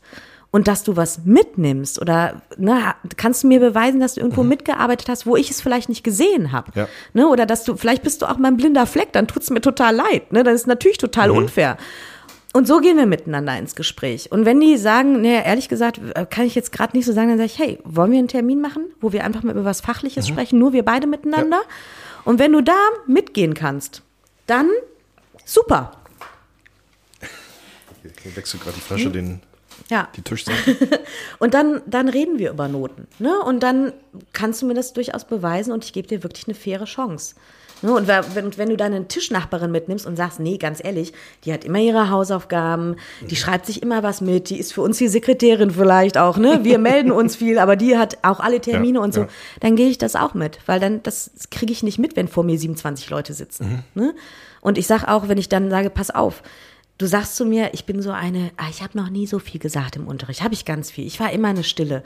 Mhm. Ich, ja, aber du willst nachher mit Menschen arbeiten. Du musst aufhören, still zu sein. Das hier ist ein Testgelände, diese Schule, auch für dich mhm. und für deine sozialen Kompetenzen. Dazu gehört auch Sprache. So, nimm dir eine Gummibärchentüte, wirklich wie in der Grundschule. Und für jedes Gummibärchen wird sich einmal gemeldet. Mhm. Oder mach dir eine Strichliste und nimm dir was vor. Oder ist es okay, wenn ich dich einfach dran nehme? Weil meine SchülerInnen sind mhm. erwachsen. Ich darf die eigentlich nicht unbedingt dran. Ich, ich habe keine, ne, die haben eine Bringschuld. Ne? Ich muss die nicht dran mhm. nehmen. Die können auch von mir aus vier Stunden lang stumm vor mir sitzen. Ich muss die da nicht dran nehmen. Dann sage ich, aber ist es okay für dich, wenn ich dich einfach dran nehme? Oder verfällst du dann in mhm. Schockstarre und sagst gar nichts mehr? Nee, und meistens ist es okay. Und wenn du dann sagst, weiß ich nicht, ist auch okay. Aber dann erinnere ich dich wenigstens mal kurz daran, dass du gerade im Unterricht sitzt. Hm? Ja. Okay. Muss ich kurz drüber nachdenken. Also, das klingt jetzt für mich wie, wie, wie ein Gespräch mit, mit, mit, mit Jugendlichen. Ja, oder mit Erwachsenen einfach. Ne? Ich nehme das also ernst. Also ist es bei Erwachsenen auch so? Ja, aber ich, ja, die sind, wie gesagt, Anfang 20 oder gerade 18 bis 42 oder bis, bis 50, was weiß ich. Aber genau solche Gespräche führst du trotzdem mit dem, denn die haben eine Schulkarriere hinter sich, da haben sie nur anderes erlebt. Sie haben erlebt, vorne stand häufig jemand, der hat bestimmt und hat den Daumen hoch oder runter gemacht. Ne? Ähm, und da gab es nicht die Chance, über Noten zu diskutieren. Und es dauert lange, bis die einen ernst nehmen, bis die merken, ich gehe da auch drauf ein. Also die Oberstufe hat meiner jetzigen Klasse dann gesagt, nee, nee, wenn ihr der sagt, euch gefällt was nicht, dann ändert die das wirklich. Und wenn ihr mit der redet, dann redet die auch wirklich mit euch. Mhm. Und die hört auch zu und die macht sich auch die Notizen. Und dann wird das wirklich geändert. Das ist nicht so eine Scheingeschichte. Ne? Und die sollen auch bei uns, allein durch unsere Didaktik ist es so, dass die SchülerInnen oder die Studierenden nennen wir sie eigentlich, immer mehr mitbestimmen, wie der Unterricht abläuft. Mhm. Also auch wie wirklich etwas unterrichtet wird, wie etwas erarbeitet wird, was für ein Ergebnis nachher hinten rauskommen soll. Das erarbeiten wir mit denen mhm. zusammen. Aber das müssen die erst lernen, weil die müssen lernen, Freiheit heißt auch Verantwortung tragen. Hm? Na, und vor allem ist es ja auch eigentlich, ähm, was, was sie auch für ihre Berufskarriere dann Absolut. brauchen. Ja. Mhm. ja. Also es macht wirklich, es macht wirklich Spaß bei uns, Lehrerin zu sein, finde ich. Also man muss sich sehr umgewöhnen, glaube ich, wenn man gerade vom Gymnasium kommt und dieses strenge Raster mhm. kennt. Auch wir müssen mit dieser Freiheit umgehen und die verantwortungsvoll einsetzen. Aber es kann sehr viel Spaß machen. Und ganz tollen Unterricht. Da, da würde ich gerne nachhaken. Du hattest vorhin auch schon mal gesagt, man kann bestimmte Prüfungsformate in anderen Schulformen nicht durchführen. Mhm. Also, du hast jetzt den Vergleich zum Gymnasium tatsächlich. Ja. Warum ist das am Gymnasium nicht möglich? Ja, was heißt Oder was, welche? Voraussetzungen, wel- welche Voraussetzungen müssten geschaffen werden? Zeit? Zeit. Ja, also meine, meine beste Freundin hat vom Berufskolleg zurück ans Gymnasium gewechselt ne? und die hetzt. Also sie versucht wirklich ihr Bestes und ich weiß, dass sie eine tolle Lehrerin ist und dass sie wirklich versucht, möglichst viel Varianten reinzubringen und sonst was. Aber wenn ich dann höre, na ja, und dann schreiben wir ja eigentlich in fünf Wochen schon die erste Klausur und dann, dann sind die Ferien und dann schreiben wir zwei Monate später schon die nächste Klausur und dann schreiben wir schon wieder die nächste Klausur. Und bis dahin müssen die ja irgendwas auf der Kette haben, damit sie auch die Klausur schreiben können.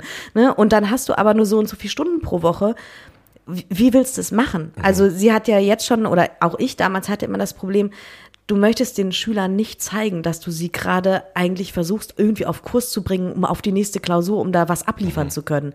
Weil du möchtest, dass die Freude am Unterricht haben, aber innerlich bist du total angespannt und du denkst natürlich, okay, wenn ich jetzt krank werde oder wenn die krank werden, wenn die diese Stunde jetzt verpassen, ist ganz schlecht. Vielleicht kann ich das nächste Stunde noch aufholen, aber dann ist auch ah, schwierig. Ne? Also dieses Gehetztsein, Ja. das kenne ich nur vom Gymnasium. Und dann kann man jetzt sagen, nein, die können vielleicht auch alternative Prüfungsformate durchführen, ob die dann wirklich Prüfungsformate, ich meine, die sollen ja Klausuren ersetzend sein. Das geht ja schon gar nicht, weil die sind ja schon vorgeschrieben. Ja, ja. Ne? Die können also nur ergänzend sein. Und die Hürde, sich auf solche Spielchen, sag ich mal, einzulassen, ist auf jeden Fall höher. Und du musst auch vor allen Dingen, wenn du die Formate nicht kennst, weißt du ja manchmal nicht, was für ein Benefit du nachher hast. Das heißt, du musst dich auf etwas Unbekanntes einlassen und weißt nicht, reicht das nachher aus? Und das ist das, was ähm, hier Stefan, mein, mein Kollege, häufig sagt, der macht Podcasts und sowas, ne, an der Gesamtschule mit seinen Schülern und sagt, ja, aber was da rauskommt, ist genau das und das reicht und so. Aber das musst du erstmal wissen oder du musst den Mut haben, dich drauf einzulassen. Hm? Und das kann ich mir vorstellen, dass viele LehrerInnen davor zurückscheuen, weil du einfach Angst hast, dass sie nachher die Eltern aufs Dach steigen oder die SchülerInnen selbst, weil die sagen, sie haben uns aber nicht gut genug vorbereitet auf die Klausur und das und das ist alles liegen geblieben. Ja, und dann steigt einfach diese Hemmschwelle, das zu machen. Also mir kommen jetzt gerade so zwei, so zwei Gedanken in den Kopf. Ähm, man einerseits sagt, man, man führt G9 wieder ein für die Gymnasien und müsste dann gleichzeitig sagen, wir senken die Anzahl der Pflichtklausuren. Ja, also G9 haben wir bei uns in NRW schon längst wieder eingeführt. Wir sind schnell wieder zurückgewandert. Das ging relativ fix, ehrlich gesagt. Und ich glaube auch, Klausuren bringen ehrlich gesagt niemanden voran. Wirklich niemand. Ich meine, du kannst jeden Lehrer, jede Lehrerin fragen. Auf der einen Seite wissen wir, es ist wichtig, auch mal was Schriftliches abzuliefern. Es ist wichtig, vielleicht auch mal sich intensiv auf etwas vorzubereiten, was du dann schriftlich ablieferst. Vielleicht auch mal unter Zeitdruck etwas abzuliefern. Aber müssen das irgendwie sechs Klausuren im Jahr sein? Muss das sein? Das, also das kann, das kann doch nicht das Ergebnis davon sein, wenn es so viele andere tolle Sachen gibt. Und wenn du genau weißt, wenn diese Schülerin, dieser Schüler einfach diesen einen schlechten Tag hat oder dann krank ist und dafür dann die viel schlimmere Nachschreibklausur bekommt oder sonstiges, dann wird so viel versaut durch diesen einen Tag, durch diese zwei oder vier oder fünf Stunden Schreiben. Und das soll dann teilweise Schullaufbahn entscheidend sein oder soll irgendwie die, das Selbstbewusstsein von so einer Schülerin, so einem Schüler völlig in den Keller rauschen lassen, weil die wissen, wie wichtig das ist, weil da ein Riesenbohai drum gemacht wird um diese Klausur. Also wenn ich Klausuren schreibe, die zählen im ersten Halbjahr, sage ich mal, 40 Prozent. Da kommt noch ein zweites Halbjahr drauf, da schreiben wir ja keine Klausur drin. Das heißt, wenn ich das dann aufrechne, zählen die 20 Prozent. Das ist ja nix. Ne? Und dann kann ich denen sagen, passt auf, es ist wichtig, dass ihr Klausurerfahrung habt, weil ihr müsst nachher Examensklausuren schreiben. Die zählen 100 Prozent. Ne? Aber bitte nehmt das doch jetzt wirklich als Übung. So, und ihr habt nachher noch so viele Möglichkeiten, das auszugleichen. Das heißt, wenn die dann eine 5 schreiben, sind die natürlich trotzdem völlig frustriert, weil die sich selbst anders eingeschätzt haben, weil sie vielleicht wirklich viel gelernt haben, aber irgendwie auf dem falschen Fuß aufgekommen sind in der Klausur oder einfach in die falsche Richtung gedacht haben. Aber ich kann denen ja sagen, ich weiß, es ist frustrierend, aber es sind nur 20 Prozent. Das ist nicht Selbstbewusstsein zerstörend. Ne? Und das entscheidet nicht darüber, ob du später mal eine Erzieherin wirst oder ein Erzieher wirst oder nicht. Das ist einfach nur diese eine Klausur. Und jetzt schieben wir die beiseite und überleg, ob du sie nochmal schreiben willst als Übung, damit du beim nächsten Mal ein besseres Gefühl hast, damit du nicht schon mit so Schockstarre da reingehst. Und ansonsten schieb sie beiseite und weiter geht's. Und die Chance hast du im normalen Schulsystem nicht. An einem Gymnasium. Was ich immer wieder wahrnehme, ist, äh, ist diese Diskussion. Also, wenn, wenn man zum Beispiel über die Anzahl von Klausuren diskutiert, ähm, dann gibt es die einen, die sagen, wenn wir Klausuren abschaffen, haben wir mehr Lernzeit auch. Mhm. Dadurch, dass ja die, die Klausurenzeiten wegfallen und die Vorbereitungszeiten. Ähm, und dann gibt es sozusagen die andere Seite, die sagt, aber eigentlich müssten wir mehr testen, um zu gucken, wo die Schülerinnen und Schüler gerade stehen. Und das ist interessant, weil diese, die, diese Position, ähm, wenn wir die Klausuren abschaffen, haben wir mehr Lernzeit. Die kenne ich von der Lehrkräfteseite ganz häufig. Mhm. Also gibt auch Lehrkräfte, die die andere Position vertreten, aber das ist eine Position, die ich sehr häufig von der Lehrkräfteseite wahrnehme. Ähm, und diejenigen, die administrativ oder politisch verantwortlich sind, von denen höre ich immer, wir müssen eigentlich mehr testen. Ja. Ähm, also höre ich ganz häufig. Und wenn, aber jetzt, jetzt mal die, die Frage daraus. Wenn man jetzt sagen würde, man, man schafft das Klausuren ab. Also wir haben, mhm. glaube ich, in Berlin vier vorgegebene Klausuren pro Jahr, mhm. pro Schuljahr. Wenn man sagen würde, man macht nur noch eine, mhm. dann würde natürlich sofort die Frage kommen, na, aber woher wissen wir denn, wie der Leistungsstand bei den Schülerinnen und Schülern ist? Ja. Was wäre deine Antwort darauf? ich glaube, dass man das zum Beispiel durch andere Formate genauso gut überprüfen kann, wie Portfolios mhm. oder selbstständige Arbeit, mit denen die sich eben wirklich intensiv beschäftigen. Ja. Oder durch auch sowas wie Präsentation oder ähnliches kann man das absolut erreichen. Mhm. Und man hat ja seine, was kann ich? Mhm. Und ich glaube, dass wir unterschätzen, wie gut sich SchülerInnen selbst einschätzen können. Also ich glaube, das können die durchaus, wenn man denen das von Anfang an beibringt. Mhm. Und ich glaube auch, wenn man aufhört, Wiederholen als Scheitern anzusehen. Also ja, Klassen wiederholen. Ja, ne? Ähm, in, anderen, in anderen Schulsystemen, in anderen Ländern wiederholst du nicht eine Klasse, sondern bleibst mhm. einfach länger drin. Ich glaube, bei Montessori ist es ähnlich. Ne? Du bleibst dann einfach länger in diesem das Jahrgang. Ist ja, in Berlin so. Genau, du bleibst einfach länger in diesem Jahrgang man drin verweilt, sozusagen. Heißt hier in Berlin. Ja, man verweilt, genau. Das ist schon viel schöner. Bei uns heißt es wiederholen und sitzen bleiben. Ne? Mhm. Ähm, und wenn das bei meinen SchülerInnen zum Beispiel so ist, dann sage ich, pass mal auf, es ist viel cooler, wenn du dich selber dazu entscheidest zu wiederholen, als wenn das durch die Noten als wenn du durch die Noten dadurch dazu gezwungen wirst. Ne, weil dann ist alles fünf und dann bleibt ja nichts anderes übrig. Entweder verlässt du uns oder du wiederholst dann. Aha. Und es ist schöner, wenn du selber merkst, boah, ich hätte nur hinterher die steht da vorne und die weiß überhaupt nicht, wovon die redet. Oder wir haben ja eine sehr kurze Ausbildungszeit mit zwei, drei Jahren. Wenn du da privat irgendwelche Probleme hast, wenn irgendein Familienmitglied stirbt, wenn irgendjemand krank wird, wenn du selber krank wirst, die Zeit hast du in diesen paar Jahren ehrlich mhm. gesagt nicht. Das hört sich total hart an, aber das, das sage ich so. meinen, ja, das sage ich meinen SchülerInnen auch so, ne? Und sag, ganz ehrlich, die nächsten zwei, drei Jahre, wenn ihr merkt, es kommt was Privates dazu an mhm. Problemen, mhm das wird euch das Genick brechen. Und das meine ich überhaupt nicht böse, aber es ist so gepresst hier trotzdem. Dafür habt ihr keine Zeit. Eine mhm. Zeit lang können die von ihren Kommilitonen quasi aufgefangen werden. Ne, das machen die in der Regel auch ganz toll. Aber wenn das so eine bestimmte Wochenanzahl überschreitet, dann wird es eben schwer. Mhm. Und dann sage ich, es ist total schön, wenn ihr euch selber dafür entscheidet zu sagen, ich werde wiederholen, damit ich eine bessere Lehrerin oder eine bessere Erzieherin werde, damit ich mit einem besseren Gefühl hier sitzen kann, damit ich alles verstehe, damit ich mich wohlfühle und damit ich vor allen Dingen dann wiederum mit einem ruhigen Gefühl ins nächste Jahr gehen kann, weil das baut ja auf dem ersten Jahr auf. Wenn ich im ersten Jahr schon nicht weiß, wo oben und unten ist, dann wird es im zweiten Jahr nicht besser werden. Ja.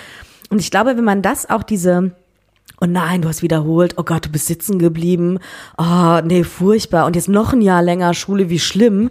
Wenn man diese Angst wegnimmt, dann ist es doch gar nicht mehr so dramatisch. Und dann machen die dann ihre Abschlüsse, wenn sie bereit dafür sind und wenn sie gut genug dafür sind und wenn sie das selber wissen und wenn wir das zusammen dann entscheiden. Dafür brauche ich keinen Test am Ende. Mhm. So, das geht dann. Okay. ja, ich, ich überlege, also da, da, da, schlagen ja tatsächlich auch, ähm, also als, als, als Vater denke ich mir so, ja, super. Mhm super.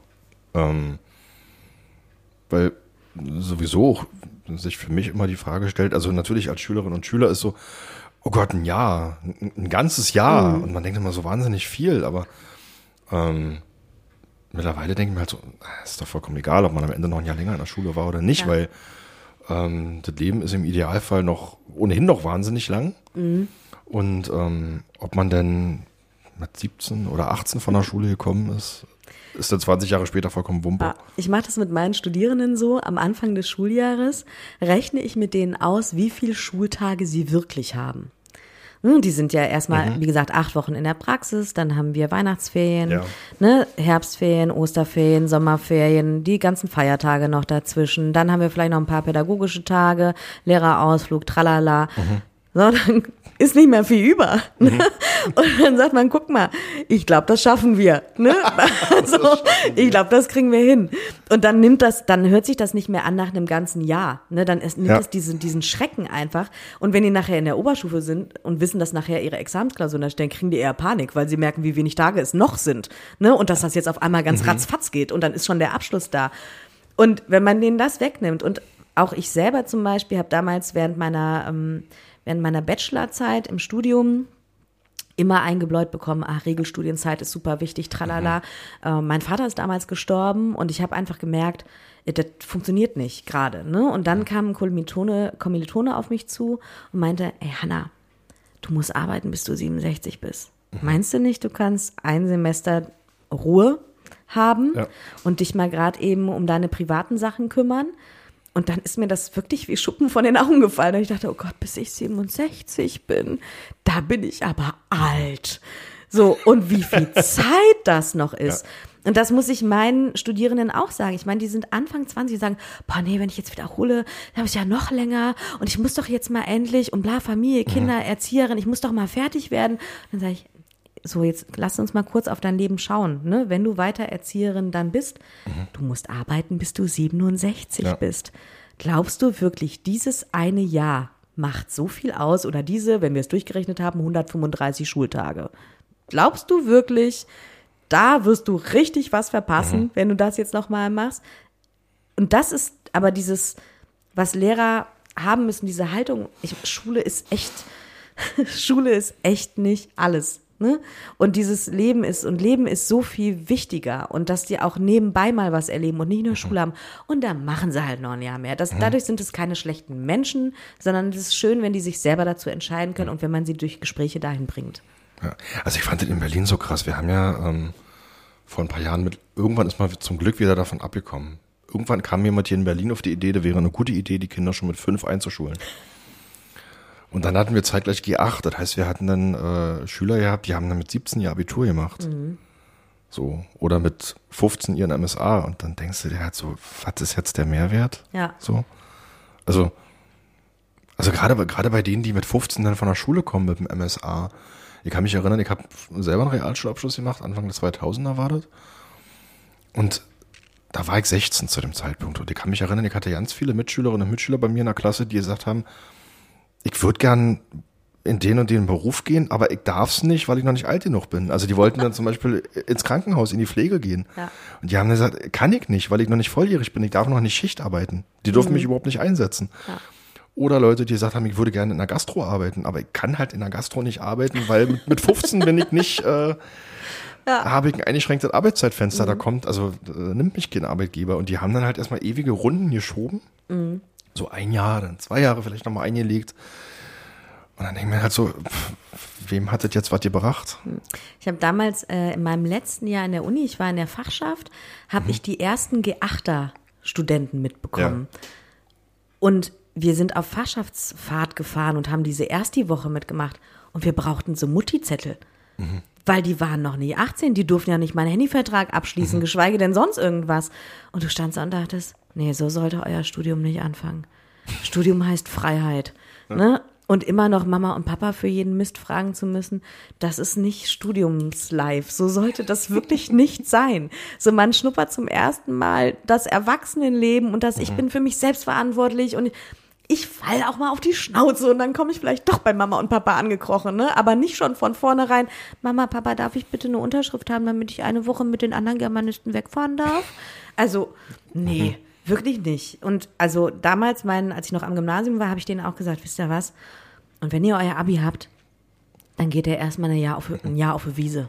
Ne? Reist irgendwo hin, lernt irgendwas kennen. Von mir aus macht euer Bufti oder was die alles gemacht haben, soziales Jahr und sonst was. Das bringt jetzt noch gar nichts mit, mit dem Studium anzufangen. Ihr müsst erstmal echt noch ein bisschen wachsen. Ne? Ihr seid noch alle grün hinter den Ohren. Lernt ihr das Leben mal noch ein bisschen kennen, mhm. irgendwie die Welt kennen und dann könnt ihr euch vielleicht auch irgendwie, ich hätte mich zu dem Zeitpunkt echt noch gar nicht entscheiden können. Mhm. Auch, ja. also nicht nur, dass ja, ich nicht ja. alt genug, genug dafür gewesen wäre, ich hätte mich wirklich nicht entscheiden können. Ich war noch mitten in jedes Wochenende Party und alles ist cool und Hauptsache Freunde und äh, Hängluse. Also da war, da war Beruf noch ganz weit weg und Studium ja. auch noch in dem Moment. Ja. Und das ist ja diese, wenn man das sich entwicklungspsychologisch anguckt, das ist auch noch nicht die Phase dafür. Ja. Ne? Das ist, da sind wir noch nicht bereit. Und ich finde auch, dass Kind, also dass Kitas jetzt quasi erste Bildungsinstitutionen geworden sind. Ne? Nicht mehr Kindergärten heißen, sondern Kitas und erste Bildungsinstitutionen einen Bildungsauftrag mhm. haben. Jetzt kann man, ich weiß, dieser furchtbare Satz mit uns hat es früher auch nicht geschadet, ne? Hört sich furchtbar an. Ich hasse diesen Satz eigentlich, ne? Aber es hat uns eben auch gut getan, noch Kinder sein zu dürfen. Die Kindheit ist eine, eine Phase, die erst sehr spät dazu kam, dass es überhaupt die Phase der Kindheit gab. Und die ist nicht umsonst entstanden. Und wenn wir das durch diese ganzen bitte noch früher, noch schneller, seid bereit für die Grundschule. Am besten könnt ihr da schon schreiben und nicht erst in der Grundschule. Am besten könnt ihr schon Englisch sprechen in der Kita und lernt es. Was, wem bringt das was? Wir rauben denen das einfach, dieses Unbeschwerte und dann finden die vielleicht ihre Passion. Und wir machen es denen einfach kaputt. Die Diskussion nehme ich auch war. Mhm. Tatsächlich, als ich, ähm, oh Gott, wie, wie anekdotisch will ich jetzt werden. Also wir sitzen ja, äh, ich bin, ich bin ja viel im beschaulichen Punk unterwegs. Mhm. Ähm, manche sagen es gut bürgerlich, auch wenn ich den Begriff eigentlich überhaupt nicht mag, aber ähm, ja, so viel, auch viel Bildungsbürgertum, wie man auch immer so schön sagt, auch den Begriff mag ich eigentlich nicht. Ähm, da hast du diese Diskussion, dass dann zum Beispiel Fragen kommen, na, kann dann das Kind jetzt ähm, im Kindergarten schon die und die Fremdsprache lernen? Nee. Ja. Eigentlich nicht. Also sie können die Kinder natürlich zweisprachig äh, erziehen, wenn sie das möchten. Das machen auch einige Leute, aber das ist jetzt nicht im, im, im, im so vorgesehen im Grundprogramm. Hm. Ähm, wo, was ich wahrnehme, tatsächlich diese ganze Diskussion um, um, um Bildungseinrichtung, Kindertagesstätte, wird oft aus der Richtung argumentiert, dass man sagt, die Kinder müssen überhaupt erstmal eine Sprache lernen. Also überhaupt erstmal Deutsch zum Beispiel lernen. Ja. Das ist was, was ich auch von, von, von Grundschulleiterinnen und Grundschulleitern häufig höre und auch von Grundschullehrkräften. Die Kinder kommen hier in die Grundschule, werden eingeschult, die sprechen nicht Deutsch. Ja. So. Und da hofft man jetzt in dem Moment, also zumindest hier in Berlin, wenn man jetzt quasi diesen vorschulischen Bereich noch weiter ausbaut, sagt, wir wollen mehr Kinder in die Kitas holen, ähm, dass man denen halt die deutsche Sprache näher bringt. Mhm. So. Also da geht's nach meinem Eindruck weniger, also zumindest hier in Berlin, weniger darum zu sagen, wir machen jetzt irgendwie Chinesisch mit Dreijährigen, ja. sondern überhaupt erstmal Deutsch. Ja, aber dann denke ich mir gleichzeitig, das sind aber keine LehrerInnen, die da arbeiten, das sind ErzieherInnen, die genau, da arbeiten. Genau. Und wir reden jetzt gerade mit dem ganzen Mangel, sowohl bei ErzieherInnen als auch bei Lehrern davon, das möglichst noch zu verkürzen, noch mhm. schneller in die Praxis rein, ja. noch früher in die Praxis rein. Wie sollen die das denn erfüllen können? Du meinst jetzt die Lehrkräfteausbildung? Nö, die ErzieherInnen auch. Ja. Mhm. Also wie wollen die denn diese Ansprüche erfüllen ja. können, wenn denen die eigene fachliche Ausbildung immer mehr weggenommen wird, mhm. es immer noch schneller geht und wenn die auch noch so beschissen bezahlt werden, ehrlich gesagt. Mhm. Ne? Aber die sollen im Prinzip ja eben eine Vorschule sein, eine Vorgrundschule. Mhm. Aber der Gehaltsgap ist dafür ganz schön groß riesig, zu den, ja. zu den LehrerInnen. Ja. Ne? Und das finde ich, das geht nicht einher.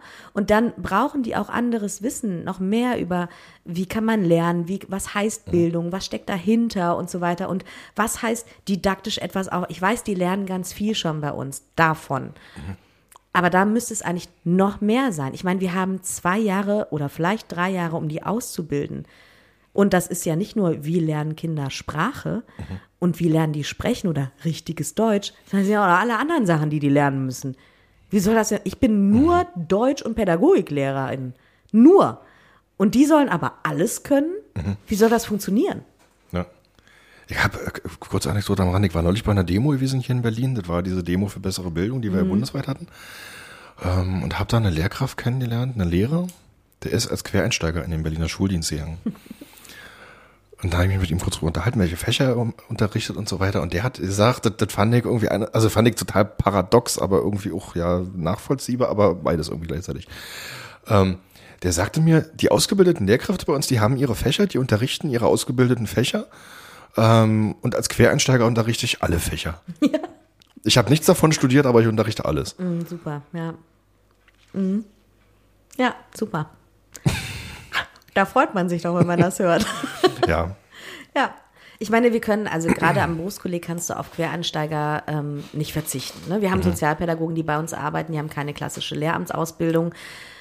Und ich glaube, es ist gut, dass wir mit denen zusammenarbeiten, mhm. weil die doch an der einen oder anderen Stelle eben Korrektiv brauchen, was das angeht. Mhm. Ne? Und wenn man sagt, nee, so funktioniert Unterricht tatsächlich, sorry, aber äh, du bist eine tolle Praktikerin, ein toller Praktiker und das schätze ich total wert an deinem Unterricht. Aber wenn du es jetzt so machen würdest, wird es funktionieren. so ganz didaktisch mal drauf geschaut, ne? Ja, und das Böse zu meinen, ne? Ähm, und das denke ich eben bei, bei vielen Quereinsteigern eben auch genau das Quäntchen fehlt. Und ich habe jetzt eben am Berufskolleg, ich habe zum Beispiel einen Kollegen, der unterrichtet Bio und Sport bei mhm. uns und der kam vom Gymnasium mhm. rüber mit Bio und Sport und der bekommt jetzt ganz viel Sozialpädagogik mit. Er unterrichtet das nicht, mhm. er unterrichtet immer noch Bio und Sport, aber dadurch, dass der auch Praxisbesuche machen muss, dadurch, dass alles andere an unserer Schule ja quasi Sozialpädagogik ist, kriegt er gerade sehr viel davon mit. Und man sieht quasi, wie dem wöchentlichen Licht aufgeht der ist total begeistert davon und sagt, boah, jetzt verstehe ich, warum die so reagieren. Jetzt verstehe ich, wie ich mit denen reden muss, damit mhm. das passiert. Dieses ganze pädagogische, mhm. das hatte der in seinem Studium und in seinem ja. Referendariat eben nicht. Der hatte seine Fachdidaktik und so weiter. Und der ist Gott sei Dank von sich aus eine tolle Persönlichkeit und ein toller Lehrer und macht ganz mhm. viel richtig. Aber er kann es nicht begründen, warum er, warum das jetzt der Satz funktioniert hat, aber mhm. der nicht. Ne? Und dann sagt er, dann war der bei vielen Gesprächen von mir mit dabei und hat im Prinzip nur hinten drin gesessen, wie ich mit Schülerinnen gesprochen habe, mit Lehrern, mit Eltern und so weiter. Und hat dann gesagt, du benutzt ganz andere Worte, als ich die benutzen mhm. würde. Und dadurch erzielst du aber ganz andere Effekte. Mhm. Ich so, ja, das ist, das ist dieser Pädagogikteil, der dir ja, fehlt. Ja. Ne? Und der meinte, ja, es gab ein Pflichtseminar Pädagogik, das fanden wir alle kacke. Ich weiß, ihr saß da damals quasi als Pädagogik-Studierende mit mhm. drin und fandet uns auch Mist, weil wir es nicht ernst genommen haben. Und dann war vorbei mit Pädagogik. Und danach war im Prinzip wieder nur Fach. Hm? Und genau das hat denen gefehlt. Und das fehlt dann auch Quereinsteigern. Ja. Ne? Die sind fachlich bestimmt super. Aber da sitzen halt Menschen vor denen. Mhm. Ne? Und hm. da, da, muss ich ganz kurz, entschuldige bitte, ich muss, ich muss noch mal eine ganz kurze alte Anekdote ausgraben, weil die passt, die passt hier gerade wunderbar und ich glaube, vielleicht hilft das auch irgendwie. also, ich habe äh, vor fast 20 Jahren mittlerweile, ähm, war ich mal an einem Oberstufenzentrum hier in Berlin und wollte mein Fachabitur nachholen. Ähm, Im Abendkurs war ein zweijähriger Abendlehrgang. Ich bin dann irgendwann krank geworden im zweiten Jahr und habe dann abgebrochen, aber das ist erstmal unerheblich dafür. Ich hatte im ersten Jahr ähm, einen Lehrer gehabt für Rechnungswesen. Also ich hatte Rechnungswesen. Mhm. Ähm, und der war Quereinsteiger. Der kam als Controller aus irgendeinem größeren Unternehmen und hat gesagt, ich werde jetzt hier Lehrer. Das Problem ist, dass er das mit der Didaktik so überhaupt nicht drauf hatte. Also der konnte das zwar irgendwie alle, also man, man wusste, okay, der hat verstanden, was der da vorne erzählt, aber er konnte das überhaupt nicht vermitteln. Hm. So. Ähm, und dann hat er uns am Schuljahresanfang ein Buch empfohlen, ähm, mit dem Hinweis, daran orientiere ich meinen Unterricht und äh, kaufen Sie sich das bitte. Habe ich dann auch gemacht und dann so am Ende des äh, Schuljahres bin ich dann zu ihm. Ich sage, hm, äh, ich stehe hier irgendwie gerade zwischen zwei Noten, kann ich noch irgendwas machen? So die übliche Schülerfrage wahrscheinlich. Was kann ich noch reißen? Genau, und ja? dann meinte er, dann machen Sie doch ein Referat. Ah, okay, was soll ich denn jetzt machen? Na, fassen Sie doch mal das Schuljahr nochmal zusammen. Genau, also äh, Hanna kriegt gerade große Augen, so habe ich, so hab ich wahrscheinlich auch geguckt, mindestens innerlich. Ähm, Ha. Alles klar, mache ich. So, und wir hatten damals äh, Kosten-Leistungsrechnung. Also so unfassbar trockener Stoff. Und dann saß ich zu Hause und habe gedacht, wie fasten du das jetzt zusammen? Das Ende vom Lied war, ähm, ich habe mir dann das, Buch genommen, mhm. aufgeklappt, habe das Inhaltsverzeichnis auf Overhead-Projektorfolien äh, übertragen. Oh mein Gott. Also Polylook, wie wir hier in Berlin sagen. Mhm. Ähm, habe das übertragen, habe mir dann zu den einzelnen Kapiteln Karteikarten erstellt, wo ich eins zu eins aufgeschrieben habe, was in den einzelnen Kapiteln drinne steht für die Begriffserklärungen. Und dann kann ich mich erinnern, an dem Abend, wo das dann soweit gewesen ist, bin ich in diese Klasse rein. Wir waren nur noch zwölf Leute oder so, da war ein relativ kleiner Abendkurs und ich sage zu meinen Leuten, haltet die Klappe. Bitte keine Nachfragen. Nicken Vollkommen lächeln. egal. Bitte Nicken, nicken und lächeln, genau. Ja. So, ich, ich habe geschwitzt wie verrückt. Ich habe dann da irgendwie die Folie vorne drauf und habe dann irgendwie meine Karteikarten abgelesen. Also der hätte mich mit einer einzelnen Frage, hätte der mich völlig zerstören können. so, da, da wäre da wär dann ausgewiesen der Ofen. Und dann sagte er aber allen Ernstes am Ende, das war hervorragend, das war unireif, ich gebe Ihnen eine Eins. Jawohl. Ja. So, also so der, der Schüler in mir hat sich natürlich gefreut, so, weil ich gedacht habe, so, okay, gerade noch mal irgendwie so die Note gerettet. Rückblickend. Aber rückblickend, vö- völlige Katastrophe eigentlich. Ja, aber ne, also wenn du jetzt, wenn du jetzt, ich sag mal, einen ambitionierten Lehrer gehabt hättest, der hätte ja nie im Leben nur ein Buch gehabt. Das macht keiner von uns. Äh, äh, zum Also, Beispiel, ne, aber der allein hätte wahrscheinlich das- auch gemerkt, ey, der, der, also der, der, der stolpert da vorne gerade völlig durch sein Ja, Referat. gut, aber das, aber allein die Tatsache, dass du, ich meine, ein Schuljahr zusammenzufassen, wenn man nur ein Buch hat, ist natürlich ganz hervorragend. Ich meine, nicht, dass es nicht auch LehrerInnen gibt, die das nicht auch immer noch genauso praktizieren, obwohl die eine klassische Lehramtsausbildung Das- das hast du haben. gesagt. Ja, komm, sind wir mal ehrlich, ne? Wir kennen unsere Pappenheimer ja auch, ne? Aber ähm, also vielleicht hättest du, würdest du es bei mir schaffen, wenn du dir unseren Moodle-Kurs anschaust, wenn du schaust, welche begleitende PowerPoint-Folie ich hatte und die Texte, die ich rein, würdest du vielleicht auch irgendwie hinkriegen, aber es wäre deutlich mehr Aufwand und in einer Nacht schaffst du es nicht. ja, aber ähm, ja, ich, wie gesagt, es kann Quereinsteiger geben, die sind hervorragend. Die haben einfach dieses Natürliche dazu und die, das kann total sein, das sind Glücksgriffe. das wollte ich jetzt gar nicht Nee, abstreiten. Also um. Himmels Willen. Nein, nein, eben, deswegen sage ich das ja. Aber viele unterschätzen, wie anstrengend das ist. Ich meine, wir LehrerInnen kennen das, weil alle waren mal in der Schule, alle können dir sagen, wie es eigentlich läuft. Ne? Jeder, der irgendwie mal mit seinem Hintern auf einem, auf einem Stuhl in der Schule gesessen hat, möchte dir gerne erklären, wie dein Job läuft. Das ist so Lehrer-Life. Ne? Abends irgendwie in der Kneipe, auf der einen Seite hörst du, ja, ich könnte das ja nicht. Ne? Und auf der anderen Seite wollen sie dir alle erzählen, wie es eigentlich funktioniert. So, aber wenn dann solche Leute tatsächlich mal mitbekommen, was alles dazugehört und wie anstrengend das ist und dass auch du an manchen Stellen halt machtlos bist, ne? Also weil du in diesem System bist, dann ähm, dann ist das nochmal eine andere Perspektive. Und dann zu sagen, ach komm, ich weiß natürlich in der freien Wirtschaft, wie anstrengend das ist, ne? Und dass das nochmal ein ganz anderes Stress Stresslevel ist. Das heißt aber nicht, dass Schule easy going ist. Und das vergessen die ja manchmal. Oh, jetzt sind wir aber, jetzt sind wir aber ganz weit, ganz, ganz weit weggelaufen. Ähm, Na, wie fängst du mich jetzt wieder ein? na, wie, wie, na, wie, wie, wie fange ich dich jetzt wieder ein? ähm,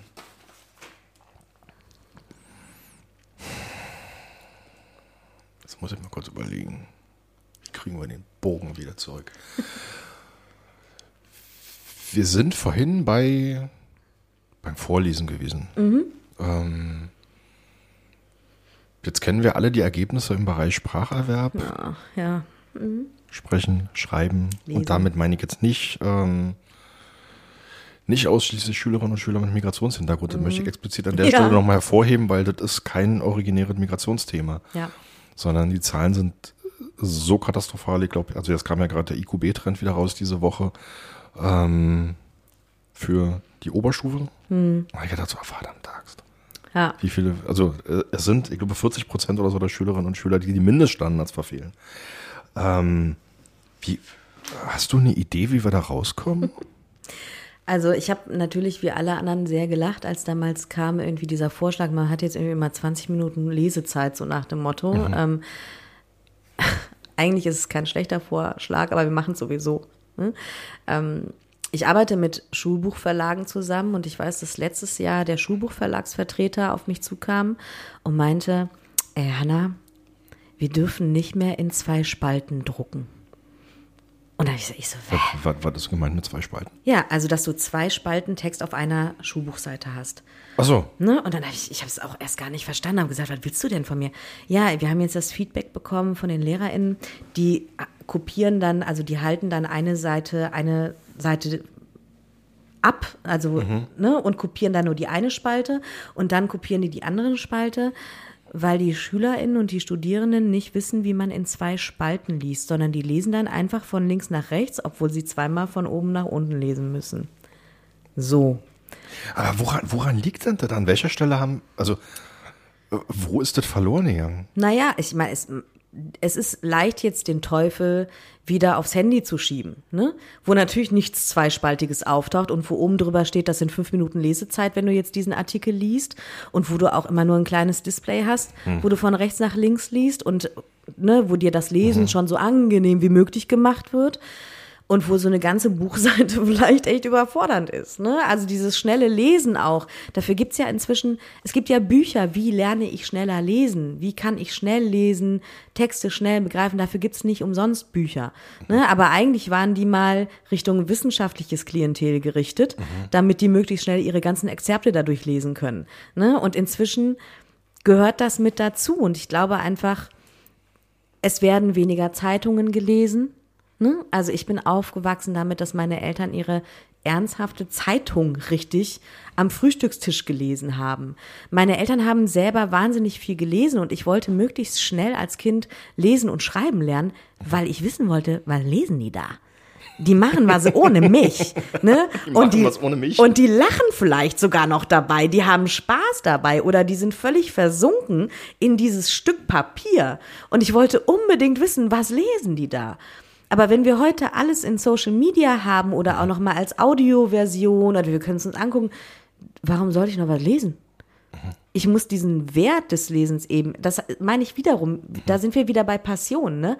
Ich muss merken, wie toll das ist, wenn ich etwas für mich habe in aller Ruhe, wo ich reinsinken kann und wo das toll ist, dass ich das kann.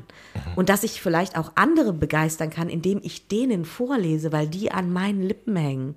Oder dass ich denke, boah, vielleicht werde ich ja auch mal Hörbuchsprecherin.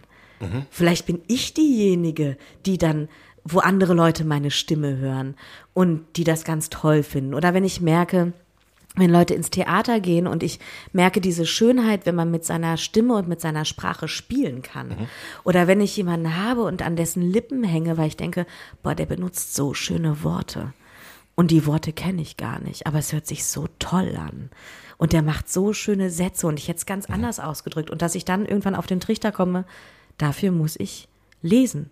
Dafür muss ich andere Worte aufsaugen, um die dann selber irgendwann in meinem Wortschatz zu haben, ohne dass ich mir das künstlich antrainieren muss. Das passiert ganz von alleine. Kurze Hörempfehlung. Ich glaube, es war Episode 6 dieses Podcasts. Oliver Kube, Schauspieler und Hörbuchsprecher. Ja. Das ist eine ganz äh, großartige Angelegenheit.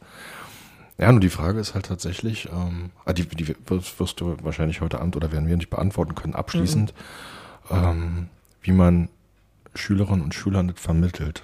Oder Kindern und Jugendlichen. Ich bin schon kein großer Fan vom Wort vermitteln, sag ich ganz ehrlich. Okay. Weil vermitteln hat immer dieses, ich stehe hier oben und ich vermittle dir, das musst du können. Und ein guter Freund von mir und Kollege hat immer gesagt, was steht denn in der Mitte dieses Wortes? Da steht mit. Vermitteln. Also du musst es mit jemandem zusammen machen. Und wenn ich um diese Wortbedeutung weiß, vermitteln heißt nicht, ich muss dir das jetzt reinpressen, sondern ich mache es mit dir. Wir gemeinsam werden das erarbeiten, dann bekommt dieses Wort eine ganz andere Bedeutung. Aber so wird es eben häufig nicht verwendet. Sondern vermitteln heißt, wie kriege ich das jetzt in die rein? Wie schaffe ich, dass die das begreifen, dass das wichtig ist? Mein Gott, ne? So. Und das hat dieses Machtgefälle und das funktioniert nicht. Also wenn wir uns doch an uns selber mal zurückerinnern, wenn deine Eltern dir gesagt haben, mach das und das, ja, siehst du? so, Räum den Geschirrspüler aus, wenn du nach Hause kommst. ja, genau. So, innere Haltung war auf gar keinen Fall. Ne? Ja, und das funktioniert nicht. Ne? Also diese Position funktioniert einfach nicht. Und deswegen geht nur miteinander. Es geht nicht, ich presse das jetzt in dich rein. Und selbst wenn ich natürlich hoffe, dass ich als Lehrerin nicht so bin wie Mama und Papa, sondern die sagen, ja, aber wenn die Frau Weihe das sagt, ist das was ganz anderes. Das ist so nicht. Ich bin auch die Uncoolste in der Klasse, die da vorne steht. Ne? Und wenn ich sage, ey Leute, das ist wirklich super wichtig, das ist richtig. Und dann, sagen, mhm, genau. Und mach das jetzt. Mhm. Dann, ich stehe auf keiner anderen Stufe als die Eltern in dem Moment. Ich ich bin nochmal eine andere Variante davon, aber es geht nicht, dass ich von oben sage, mach das bitte, sondern ich, also ich muss es irgendwie aus denen rauskitzeln und sie wollen selber dann und mit denen das zusammen besprechen, dann habe ich vielleicht eine Chance. Oder die stempeln mich einfach nur ab als die Irre, die da vorne rumspringt und sagt, wie super alles ist. Und das mache ich. Ne? Also ich versuche natürlich auch, manchmal stehe ich vorne und wir haben neulich im Lehrerkollegium habe ich mit meiner, mit meiner Co-Lehrerin, wir haben mal unsere Choreografie aufgeführt, die wir da vorne veranstalten. Mhm. Ne, da würden andere irgendwie sich auf Ibiza von animieren lassen. Ja, wenn wir versuchen, denen beizubringen, ja, und das ist jetzt ein Übergang und dann springen wir von links nach rechts, ne? Und hier und groß und wirklich Ausdruckstanz da vorne, weil du irgendwie versuchst, sie zu begeistern und wach zu machen und sonst was, aber du stehst gerade vorne. Schooltainment. Ja, genau, ne? Oder halt eben dieser Gamification-Fakt, alles, ne? Du versuchst gerade alles, um es aus ihnen rauszuholen, bis es irgendwann Klick macht und die Klasse dich entertaint. Aber das ist echt Arbeit am Anfang. Aber vermitteln mit, ich sag dir jetzt, wie es läuft und bitte mach so und dann ist alles supi-dupi. Oder, ey, das ist echt wichtig für dich. Das ist wirklich total wichtig, dass du ganz viele Bücher liest. Das ist voll gut für deine Intelligenz. Ich, ich merke gerade, da stoßen so, also bei, bei dem, was du gerade schilderst, das, hm. das kollidiert ja total mit diesem, klassischen Bild nenne ich es jetzt mal, wie man davon, wie man Schule kennt. Ja, klar. Ja. Ja, aber mit jedem, mit dem du drüber reden würdest und jeder, der irgendwas mit Neurobiologie auch zu tun hat oder Lern- und Hirnforscher oder ähnliches, mhm. jeder würde dir das Gleiche sagen, dass es so nicht funktioniert. Mhm. Aber unser Schulsystem ist halt einfach 300 Jahre zurück. Da sind auch nicht mehr 10 Jahre, die wir zurückliegen oder 20. Da gehen wir in die Hunderter rein. Ne? Da hat sich die Forschung so weiterentwickelt die Menschheit hat sich weiterentwickelt und wir hinken hinterher.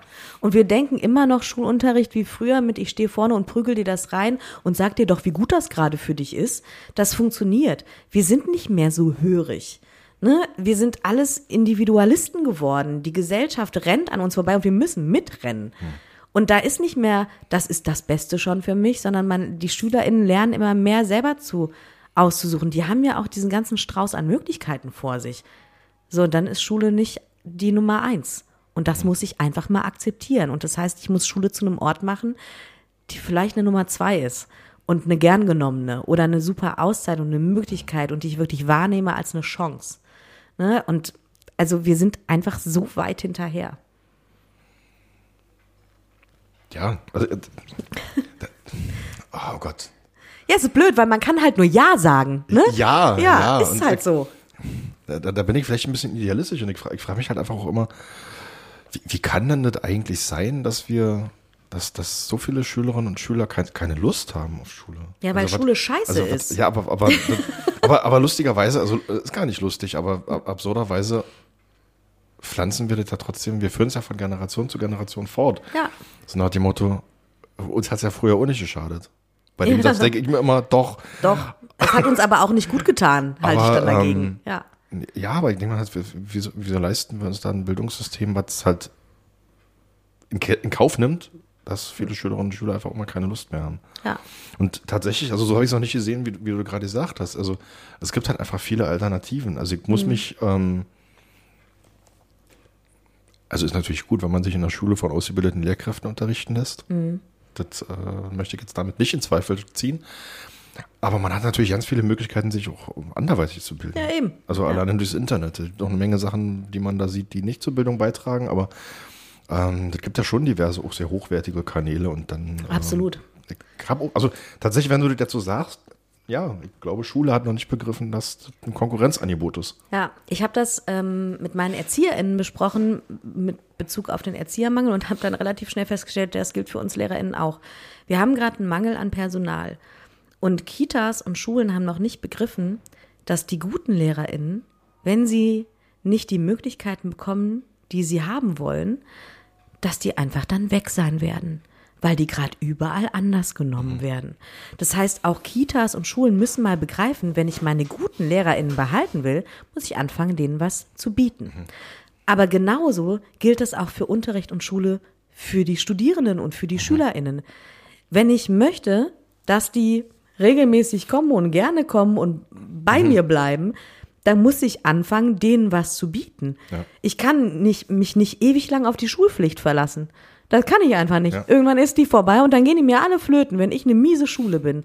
Ich muss denen was bieten, sonst gucken die sich das bei YouTube an. Aber, aber da, da würde ich gerne einhaken. Ähm, das ist was, was die mich während der Pandemie ganz stark gefragt haben. Und was du jetzt auch gerade nochmal aufwirfst irgendwie. Ähm, was, was, was, kann man Schülerinnen und Schülern bieten? Und ich denke, ich, ich nehme halt wahr, sehen ja ganz viele auch so, die Kanäle sind ja auch gut geklickt bei YouTube, Ja. dass einfach ähm, Lehrkräfte oder Nicht-Lehrkräfte Lernangebote machen Ja.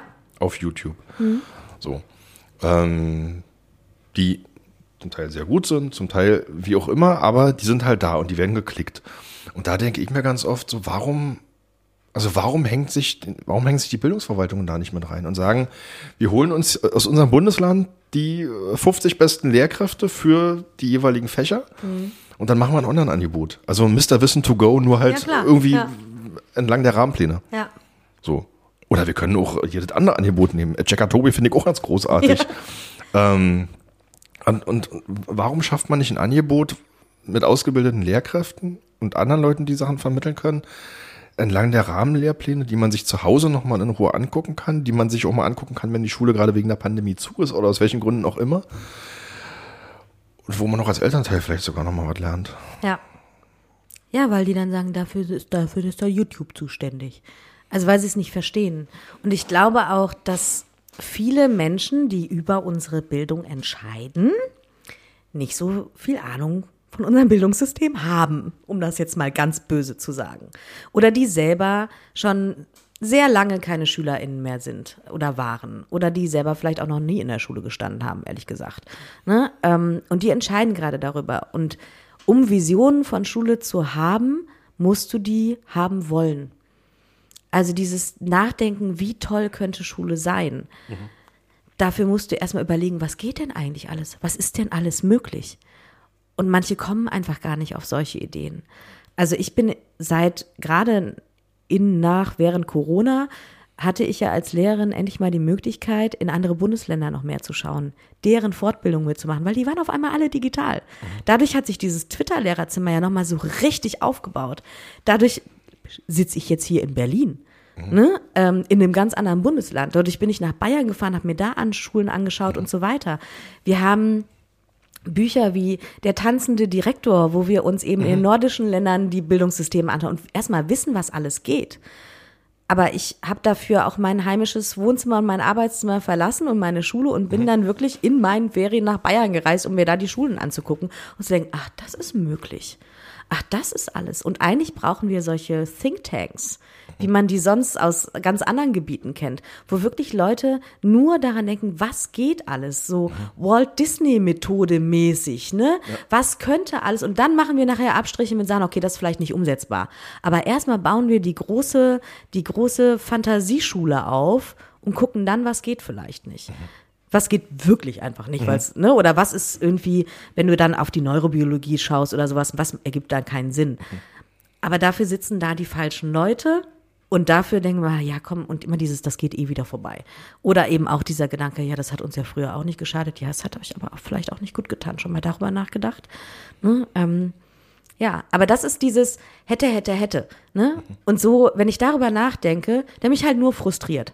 Ne? Stattdessen denke ich mir, gut, in meinem kleinen Unterrichtssetting, in meinen fünf, sechs Fächern, die ich unterrichte, was schon mehr ist als andere Lehrer unterrichten. So, in denen hole ich das alles raus. Da stelle ich diese YouTube-Videos zur Möglichkeit. Da sage ich, hey, geh in die Richtung, geh in die, mir egal. Hauptsache, wir treffen uns nachher irgendwann am Ende und sind dann miteinander. Ich stelle denen alles vor. Ich weiß, dass meine, meine Studierenden sagen, boah, Frau, können wir bitte einfach mal ganz stumpfen Frontalunterricht bitte machen, wäre gerade ganz super, ne?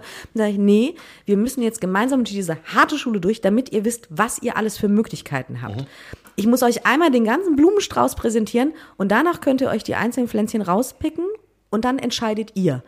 Und da müssen wir jetzt einmal gemeinsam durch. Dann mache ich das in meinem, in meinem Unterricht und da mache ich alles möglich, was geht. Und vielleicht kommt das Schulsystem irgendwann mal hinterher, das wäre ganz nett.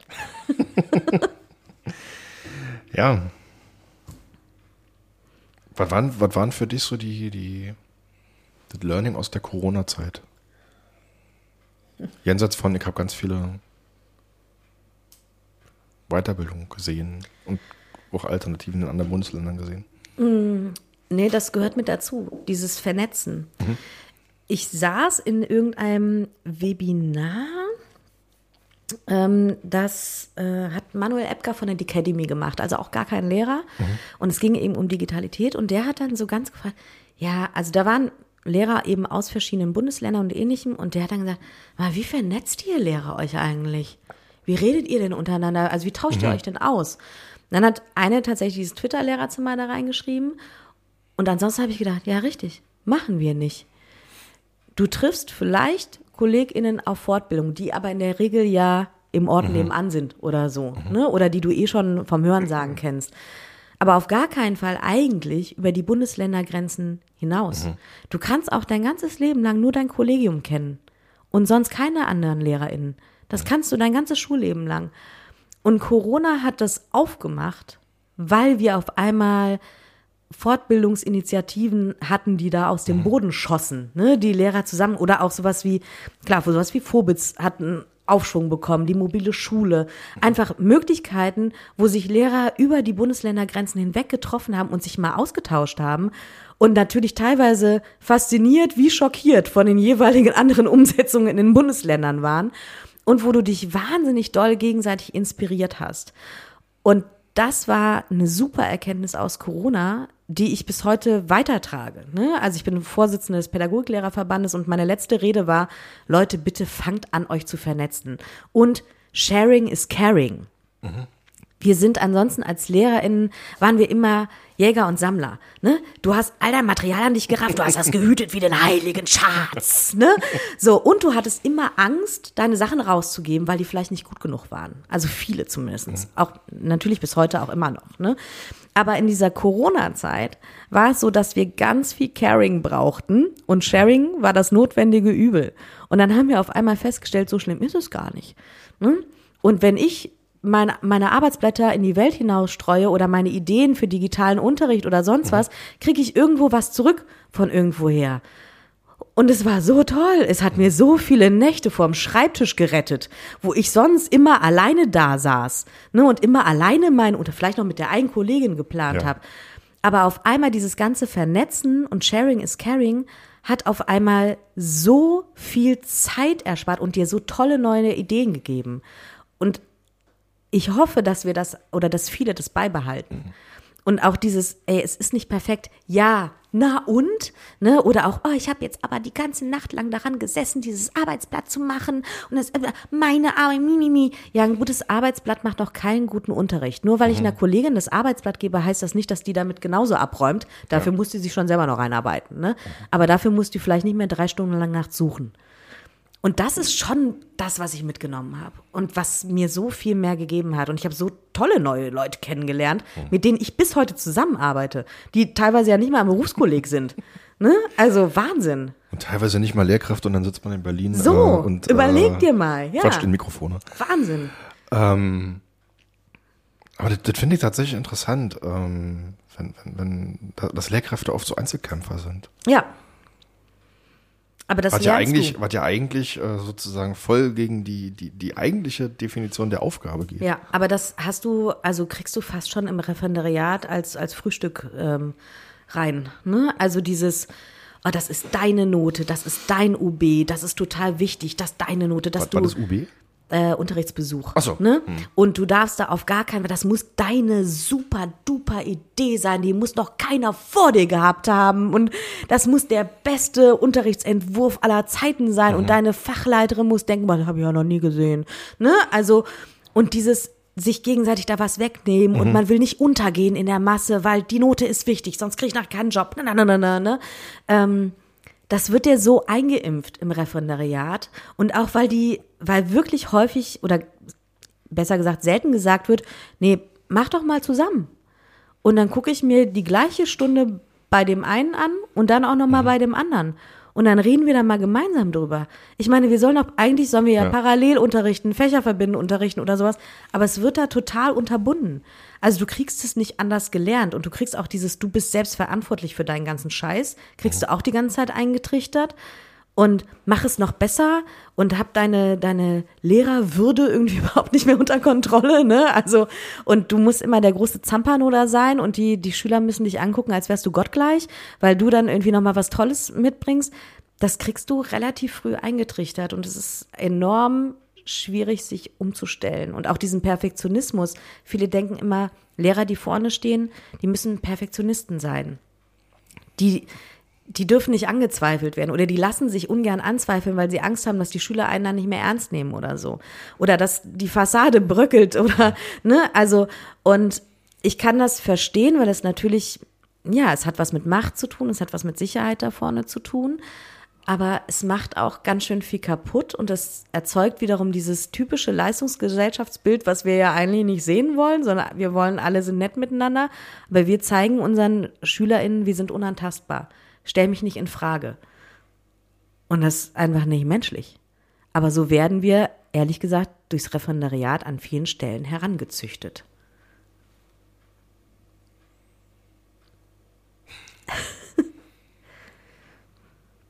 Vielleicht an der Stelle ein kurzer Hinweis auf Episode 19 mit Stefan Quandt. Ja, ja. Ähm,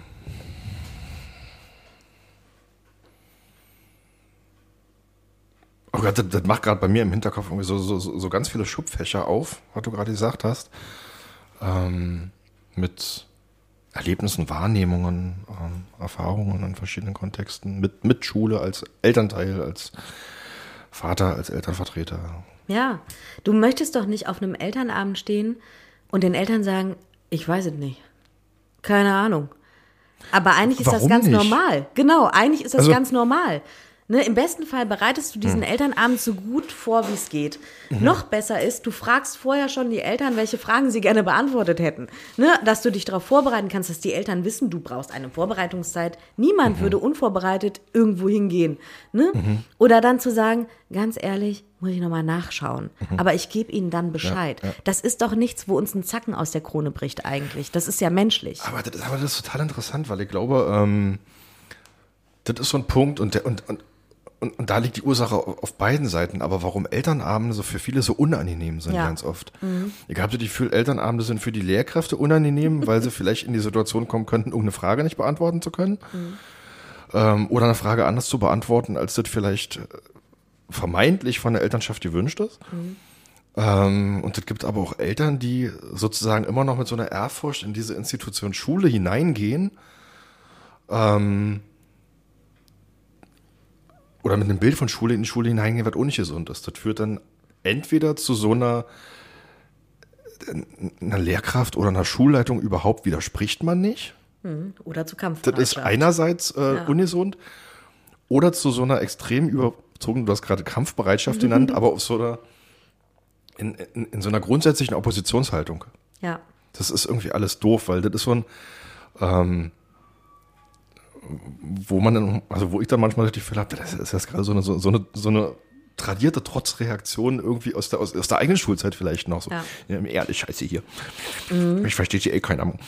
Ähm, und ich glaube, wenn, wenn, wenn, wenn da das Signal weiß ich nicht, ob es kommen muss, aber ich glaube, das müssen irgendwie alle, alle miteinander irgendwie lernen, dass wir alle irgendwie Menschen sind und irgendwie. Ja, oder das, was ich eben gesagt habe, so einen Austausch ich miteinander mit meinen, brauchen. mit meinen SchülerInnen sage, wir hängen hier alle gemeinsam drin, ne? So ist es mit den Eltern eigentlich auch. Hm. So, und wir alle wollen eigentlich, also hoffe ich natürlich, wir alle wollen das Beste für ihr Kind. Ne? Meine Schülerin, mein Schüler, ihr Kind. Und hm. wir alle wollen irgendwie das Beste und machen das Beste draus. Aber wir alle sind Menschen. Wir kochen alle nur mit Wasser.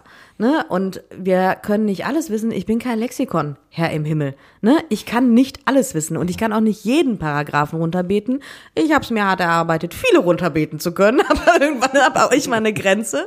Und ich bin nicht Expertin für alle. Ne? Das geht eben nicht. Ähm, und das finde ich, muss man lernen. So. Und das hatten wir zum Beispiel in der Corona-Zeit, hatte ich das mit meinen SchülerInnen, weil du konntest, dieser ganze verrückte digitale Unterricht, der auf einmal gemacht werden musste, mhm. das konnte ich vorher nicht tausendmal durchspielen und durchprobieren und manchmal mhm. hat die Technik gestreikt oder wie auch immer. Und das heißt, ich musste sagen, so Leute, wir probieren jetzt mal was aus. Ich habe keine Ahnung, ob es gut wird. Aber lasst mal machen. Ne? Und die konnten nachher auch ganz klar sagen, naja, Frau Weier war nix. Und dann habe ich gesagt, okay, können, kriegen wir es noch in gut hin, also können wir noch was dran dehnen, damit es besser wird. Mhm. Manchmal hat's geklappt, manchmal aber auch, nee, ad acta legen bitte, next. Mhm. Ne? Und das war dann okay. Und ich finde, genauso kann man eben auch mit Eltern, also wirklich diese Elternabende, also manche resignieren vielleicht von Anfang an schon und sagen, das gibt eh nur Stress oder eh nur Theater, weil viele denken, die Lehrer sind eben dann gegen, gegen das eigene Kind oder, ne, ich weiß, dass meine, meine Mutter eben auch Lehrerin mal gesagt hat, sie war abends in der Kneipe und hat sich total nett in so einem Stammtisch mit irgendjemandem unterhalten. Und dann hat irgendjemand mitbekommen, dass sie Lehrerin ist, mit dem sie sich vorher die ganze Zeit unterhalten hat. Und der hat fast angefangen zu überventilieren. Weil der dann all seine schlechten Schulzeiterfahrungen mhm. überhaupt nicht verarbeiten konnte mit dieser netten Person, mit der er sich gerade zwei Stunden mhm. lang unterhalten hat. Und auf einmal konnte er nicht mehr mit ihr reden. Überleg mal, was Krass. das für ein Bild ist von, ja. von Lehrern, was da hochkommt und was dich da auf einmal beeinflusst. Mhm. Und das muss weg. Und ich glaube, wir sind, es kommt eine neue Generation von LehrerInnen.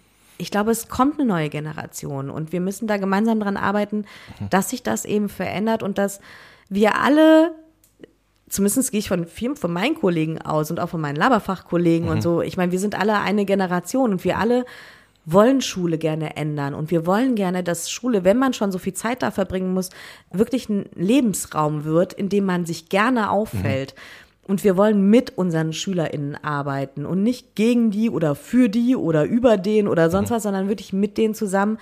Ich kenne viele von diesen Generationen und diesen Vibe müssen wir irgendwie überschwappen lassen auf alle mhm. anderen, die jetzt noch fehlen in diesem Sack. Ne? Und dann dürfen uns Eltern vielleicht auch wieder vertrauen, dass wir auch wirklich das Beste für ihr Kind wollen. Ich glaube einfach, dass, ähm, dass viel gewonnen ist und das ist aber eine Baustelle auf beiden Seiten. Ähm, wenn man offen miteinander ins Gespräch kommt, in dem Sinne, das gibt so, so einen schönen Spruch, ich hoffe, der klingt nicht zu platt, aber Schwäche zeigen ist eine Stärke. Ja. So. Mhm. einfach auch mal auch zu signalisieren und zu sagen, okay, wir gehen miteinander, sprich, wir nehmen uns wahr. Ähm, aber die Sachen, die hier stattfinden, die, die besprechen wir irgendwie auch miteinander auf Augenhöhe. Mhm. Also, ähm, konkrete Beispiel Elternabend. Also, was ist, was ist ein Elternabend? Da gibt es ja unterschiedliche, ähm, also gibt eine gesetzliche Definition. Mhm. Ähm, aber da gibt es natürlich auch, auch unterschiedliche Haltungen bei allen Beteiligten. Also es gibt Eltern und Lehrkräfte, beide Gruppen, die ein Elternabend als Informationsveranstaltung der Klassenleitung mhm. wahrnehmen. Und es gibt Eltern und Lehrkräfte, die so ein Elternabend auch als, als, ähm, als Ort wahrnehmen, miteinander in den Austausch zu kommen und überlegen, wie planen wir denn jetzt eigentlich dieses Schuljahr? Ja.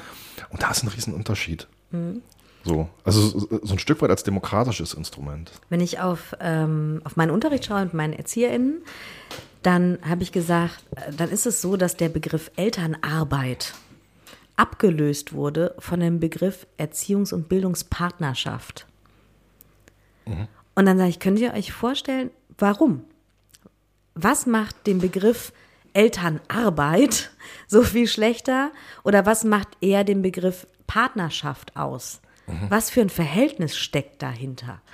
Ne? Ein ganz anderes nämlich. Mhm. Wir gemeinsam arbeiten zusammen auf einer partnerschaftlichen mhm. Ebene. Sie sind die Eltern, wir sind die familienergänzende Einrichtung, mhm. wir sind für die Bildung zuständig, Sie für die Erziehung oder wir teilen uns diesen Job. Aber man redet partnerschaftlich auf einem mhm. Niveau miteinander, man entwickelt miteinander. Wenn ich in einer Partnerschaft bin, dann dann entwickle ich auch gemeinsam Zukunft. Ich entwickle mhm. gemeinsam sonst, wie geht unser Jahr voran? Wann fahren wir in Urlaub oder sonst was? Das ist ja eine Partnerschaft. Wir teilen unsere Ideen mit. Wir sagen auch, wenn wir was nicht gut finden an dem anderen, dann wollen wir es besser machen und so weiter. Das ist partnerschaftlich. Und ich finde es schön, dass dieser Begriff in der Kita langsam aber sicher wirklich abgelöst wird davon, mhm. weil dahinter auch ein anderes ja, ein anderes Mindset steckt, wie mhm. man so schön sagt. Auch ein furchtbarer Begriff, ne? Aber ja, eine andere Haltung einfach, ja. ne? Ja. Ja, und naja, und Schule ist halt langsam. Vielleicht kommen wir da auch noch irgendwann hin. Man, manche Sachen brauchen halt ein bisschen länger. Wobei ich wahrnehme, da gibt es schon Schulen, die das eigentlich ganz gut hinbekommen. Ja.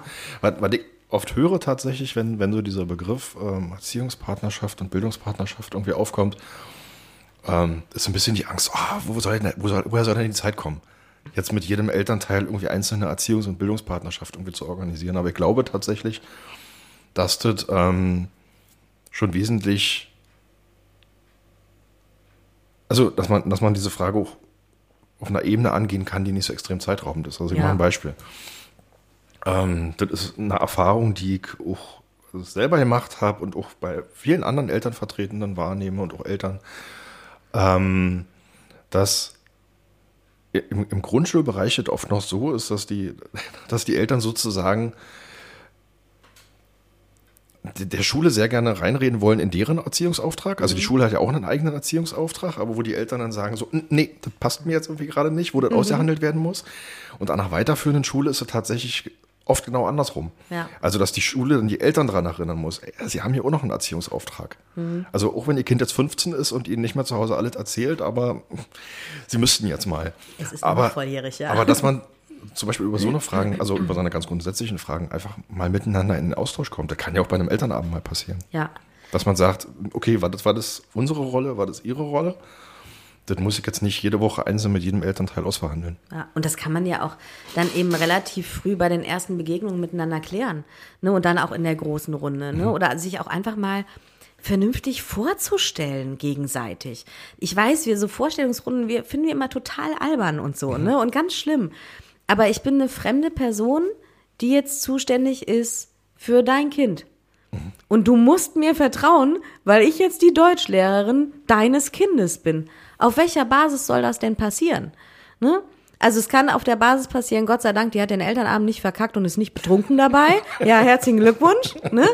Ähm, und es kann natürlich sein, dass du sagst, okay, die ist fachlich offensichtlich, die betet mir hier gerade vor, was sie alles Tolles vorhat und so. Dann weißt du immer noch nichts über mich und meine Haltung.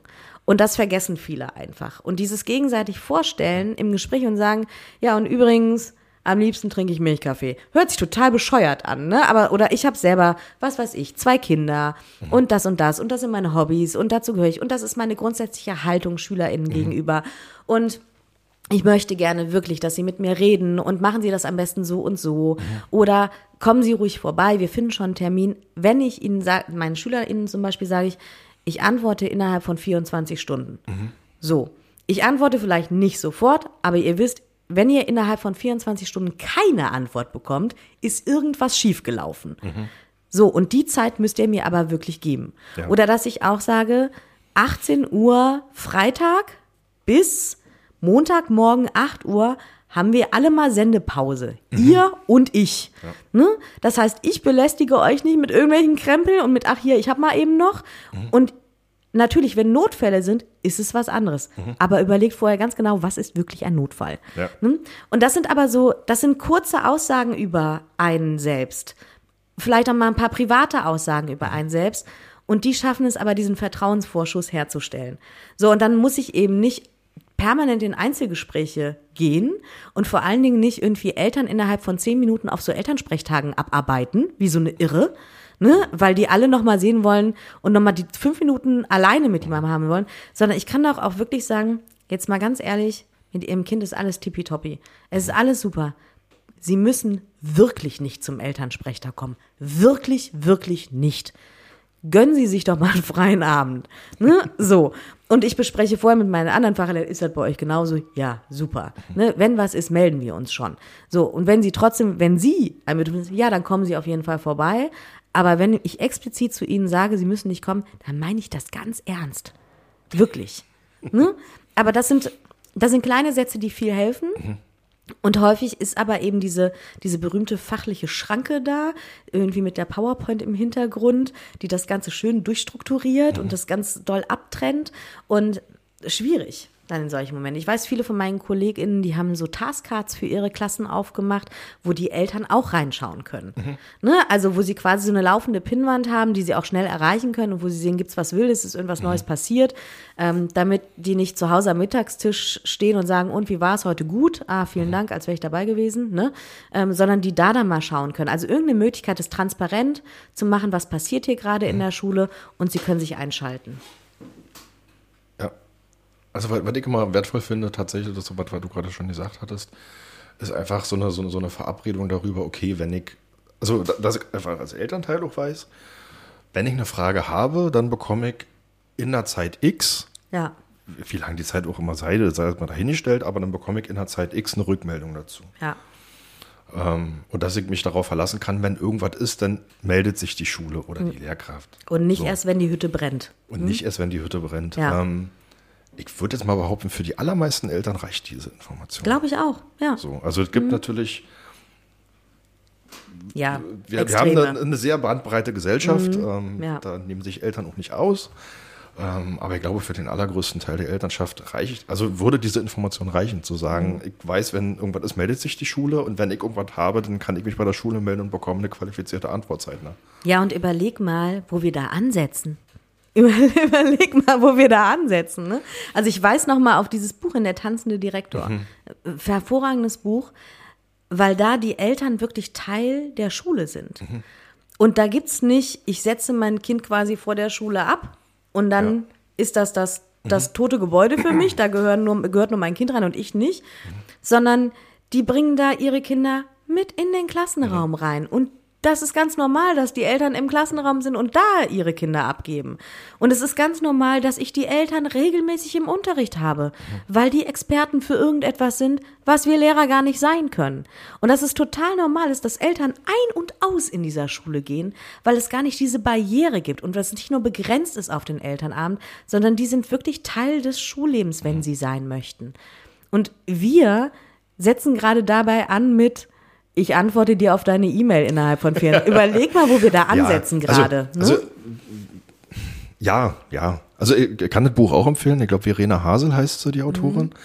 Äh, war in Neuseeland an verschiedenen Schulen tatsächlich angeguckt. Ähm, ich, was ich ganz, ganz gut finde, ist der Begriff der Schulgemeinschaft, auch wenn der Ja. so trocken klingt. Und da gehören ja sowohl die Eltern, also die Schülerinnen und Schüler, als auch die Lehrkräfte rein, mit unterschiedlichen Rollen natürlich und Aufgaben.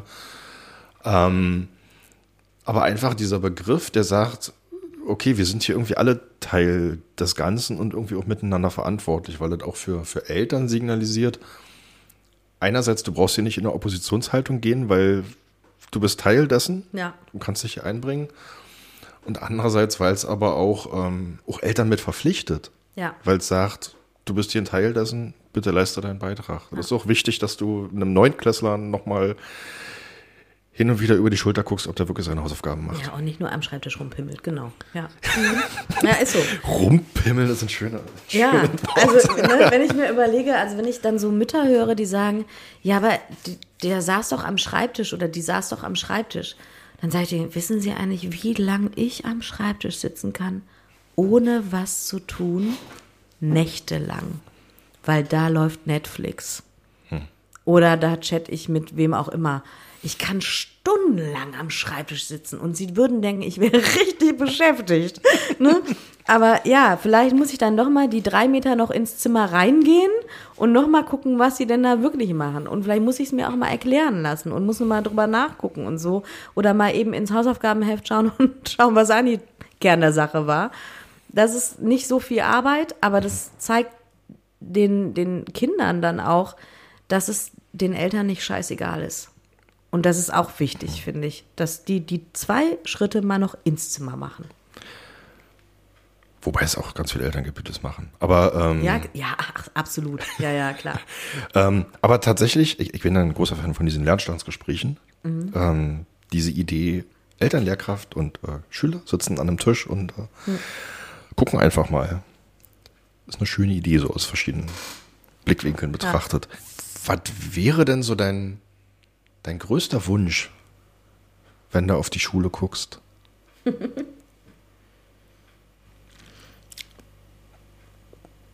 Kann ich nicht sagen. Nee, wirklich nicht. Ich hab, kann nicht den einen Wunsch haben. Ich kann den einen Wunsch für mich haben.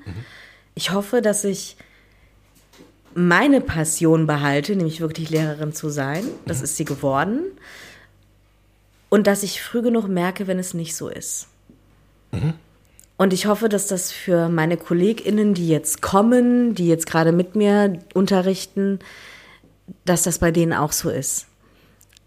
Und dass es Lehrern und Lehrerinnen einfacher gemacht wird, die Schule zu verlassen ohne das Gefühl zu haben, jetzt bin ich eben auch gescheitert oder jetzt bin ich finanziell ruiniert, wenn sie merken, dass sie den SchülerInnen nicht mehr gut tun.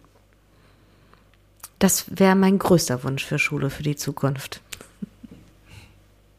Das hört sich bescheuert an, ne? aber wir kennen viel, viele LehrerInnen, die frustriert da vorne sitzen und die eigentlich keinen Bock mehr auf den Job haben. Und wir können es bei vielen auch verstehen. Also wenn du überlegst, ich, wie gesagt, ich arbeite an einer, am Berufskolleg oder auch am Gymnasium, aber stell dir mal vor, du bist mit 65 immer noch Hauptschullehrer und hast da richtig hartes Klientel und richtig anstrengendes Klientel. Und du bist einfach über ein Zenit, ohne das jetzt böse zu meinen. Ich weiß, es gibt viele tolle also meine Mutter gehörte auch dazu, die war auch in der sozialen Brennpunktschule und die hat drei Jahre vor ihrem offiziellen Rentenalter gesagt, kann ich nicht mehr. Ich muss jetzt, ich muss jetzt einen Schlussstrich ziehen, weil sonst werde ich nicht mehr fair und sonst bin ich keine tolle Lehrerin mehr. Und ich konnte mein Leben lang, mein Berufsleben lang sagen, ich bin eine tolle Lehrerin. Und ich merke gerade, dass es kippt. Und die hat es geschafft, aber ich meine, das hätte auch viel eher passieren können und nicht erst nur so kurz vor der Rente. Und ich hoffe, das würde ich mir wünschen, dass Lehrerin sein ein Beruf ist, den ich gerne ergreife, wo ich merke, da muss ich mit vollem Herzblut dahinter stecken, damit ich die Lehrerin sein kann, von der meine Schüler später noch erzählen, von denen, die in ihren Podcast irgendwann erzählen. Ne? Das wünscht sich doch jeder von uns eigentlich, ne? Dass du die bist oder der bist, der die nochmal gepackt hat und an die sie sich gerne zurückerinnern. Und dafür muss ich aber auch sagen können, jetzt reicht's. Mhm ohne das als Verlust zu empfinden und als Scheitern, sondern als eine Möglichkeit, das tut uns allen gut, das tut mir gut, das tut den Schülern gut und das tut der Schule gut. Das wäre ein Wunsch, von dem ich bisher nicht wusste, dass ich ihn hatte, aber den habe ich jetzt, glaube ich. Danke. Gerne. Dafür. Danke fürs Gespräch. Das war, ähm, irgendwie sind wir ganz woanders hingelaufen, als ich am Anfang gedacht habe. Ähm, aber es hat mir gefallen. Danke für die Einsichten. Danke, dass du dich so geöffnet hast. Ähm,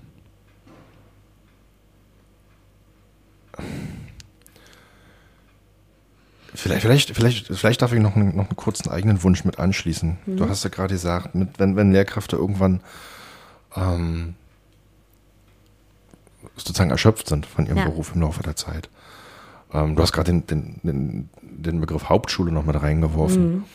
Ähm, würde ich ganz gerne noch was mit reinwerfen, nämlich ein Dankeschön an mhm. die Lehrkräfte, die gerade in den fordernden Schulen arbeiten, ja. die in herausfordernden Schulen noch arbeiten. Also ähm, wir gucken natürlich auch in den Diskussionen immer wieder darauf, wo läuft es dann gut und dann werden die Gymnasien irgendwie nach vorne gestellt und dann gibt es irgendwie Rankings, welche sind jetzt gerade die besten und so. Und ich finde, was da immer so ein bisschen mit untergeht, ist, das gibt, ähm, das gibt viele Schulen, die von außen als nicht so besonders gut wahrgenommen werden, aber die kriegen das hin, dass eine Schülerin oder ein Schüler, der die unter den Eingangsvoraussetzungen wahrscheinlich keinen Abschluss gemacht hätte, aber mit dem Abschluss rausgeht. Ja. Und das ist häufig eine anstrengendere Arbeit oder für alle Seiten forderndere Arbeit als jetzt jemand, der mit einem 1,5er Schnitt ans Gymnasium gekommen ist, am Ende mit einem 1,4er Schnitt zu entlassen vielleicht. Ja. Und da einfach mal ein ganz großes Danke. Ich denke ganz auch, großen Respekt. jeder Schulpreis, der von der Hauptschule verdient wird, ist wirklich verdient. Also wenn ich lese, dass Hauptschulen irgendwelche Preise ab, ähm, abräumen, dann denke ich, Gott sei Dank. Gott sei Dank hat es kein scheiß Gymnasium gekriegt. Es tut mir leid, liebe Gymnasien, das meine ich gar nicht so. Aber ich denke, jeder Schulpreis einer Hauptschule hat es richtig verdient, weil das ist richtig geacker. Ne? Und da musst du eben diese Passion haben, dass du eine Schule so weit kriegst, ne? dass da die Leute gerne hinkommen und dass du ein sicherer Hafen für die Schüler da bist. Ähm, und die haben die Preise wirklich verdient. Ja, absolut. Ja, sehe ich genauso. Punkt. Gut. Vielen Hanna, Dank. Ha, du, wir hatten ja, also ich, ich hab, wir, wir hätten jetzt noch eine Stunde weitermachen können. Ja, ich habe ja auch noch zwei, drei Sachen auf dem Zettel. Machen wir nochmal. Gerne. Liebe Hanna, herzlichen Dank, dass du da warst. Vielen Dank für die tollen Fragen und das tolle Gespräch. und äh, liebe Zuhörerinnen und Zuhörer, ähm, danke fürs Dranbleiben, fürs Zuhören und ähm, sehr gerne bis zum nächsten Mal, wenn Sie mögen. Und bis bald. Hier ist es jetzt äh, kurz nach halb neun abends. Auf Wiederhören!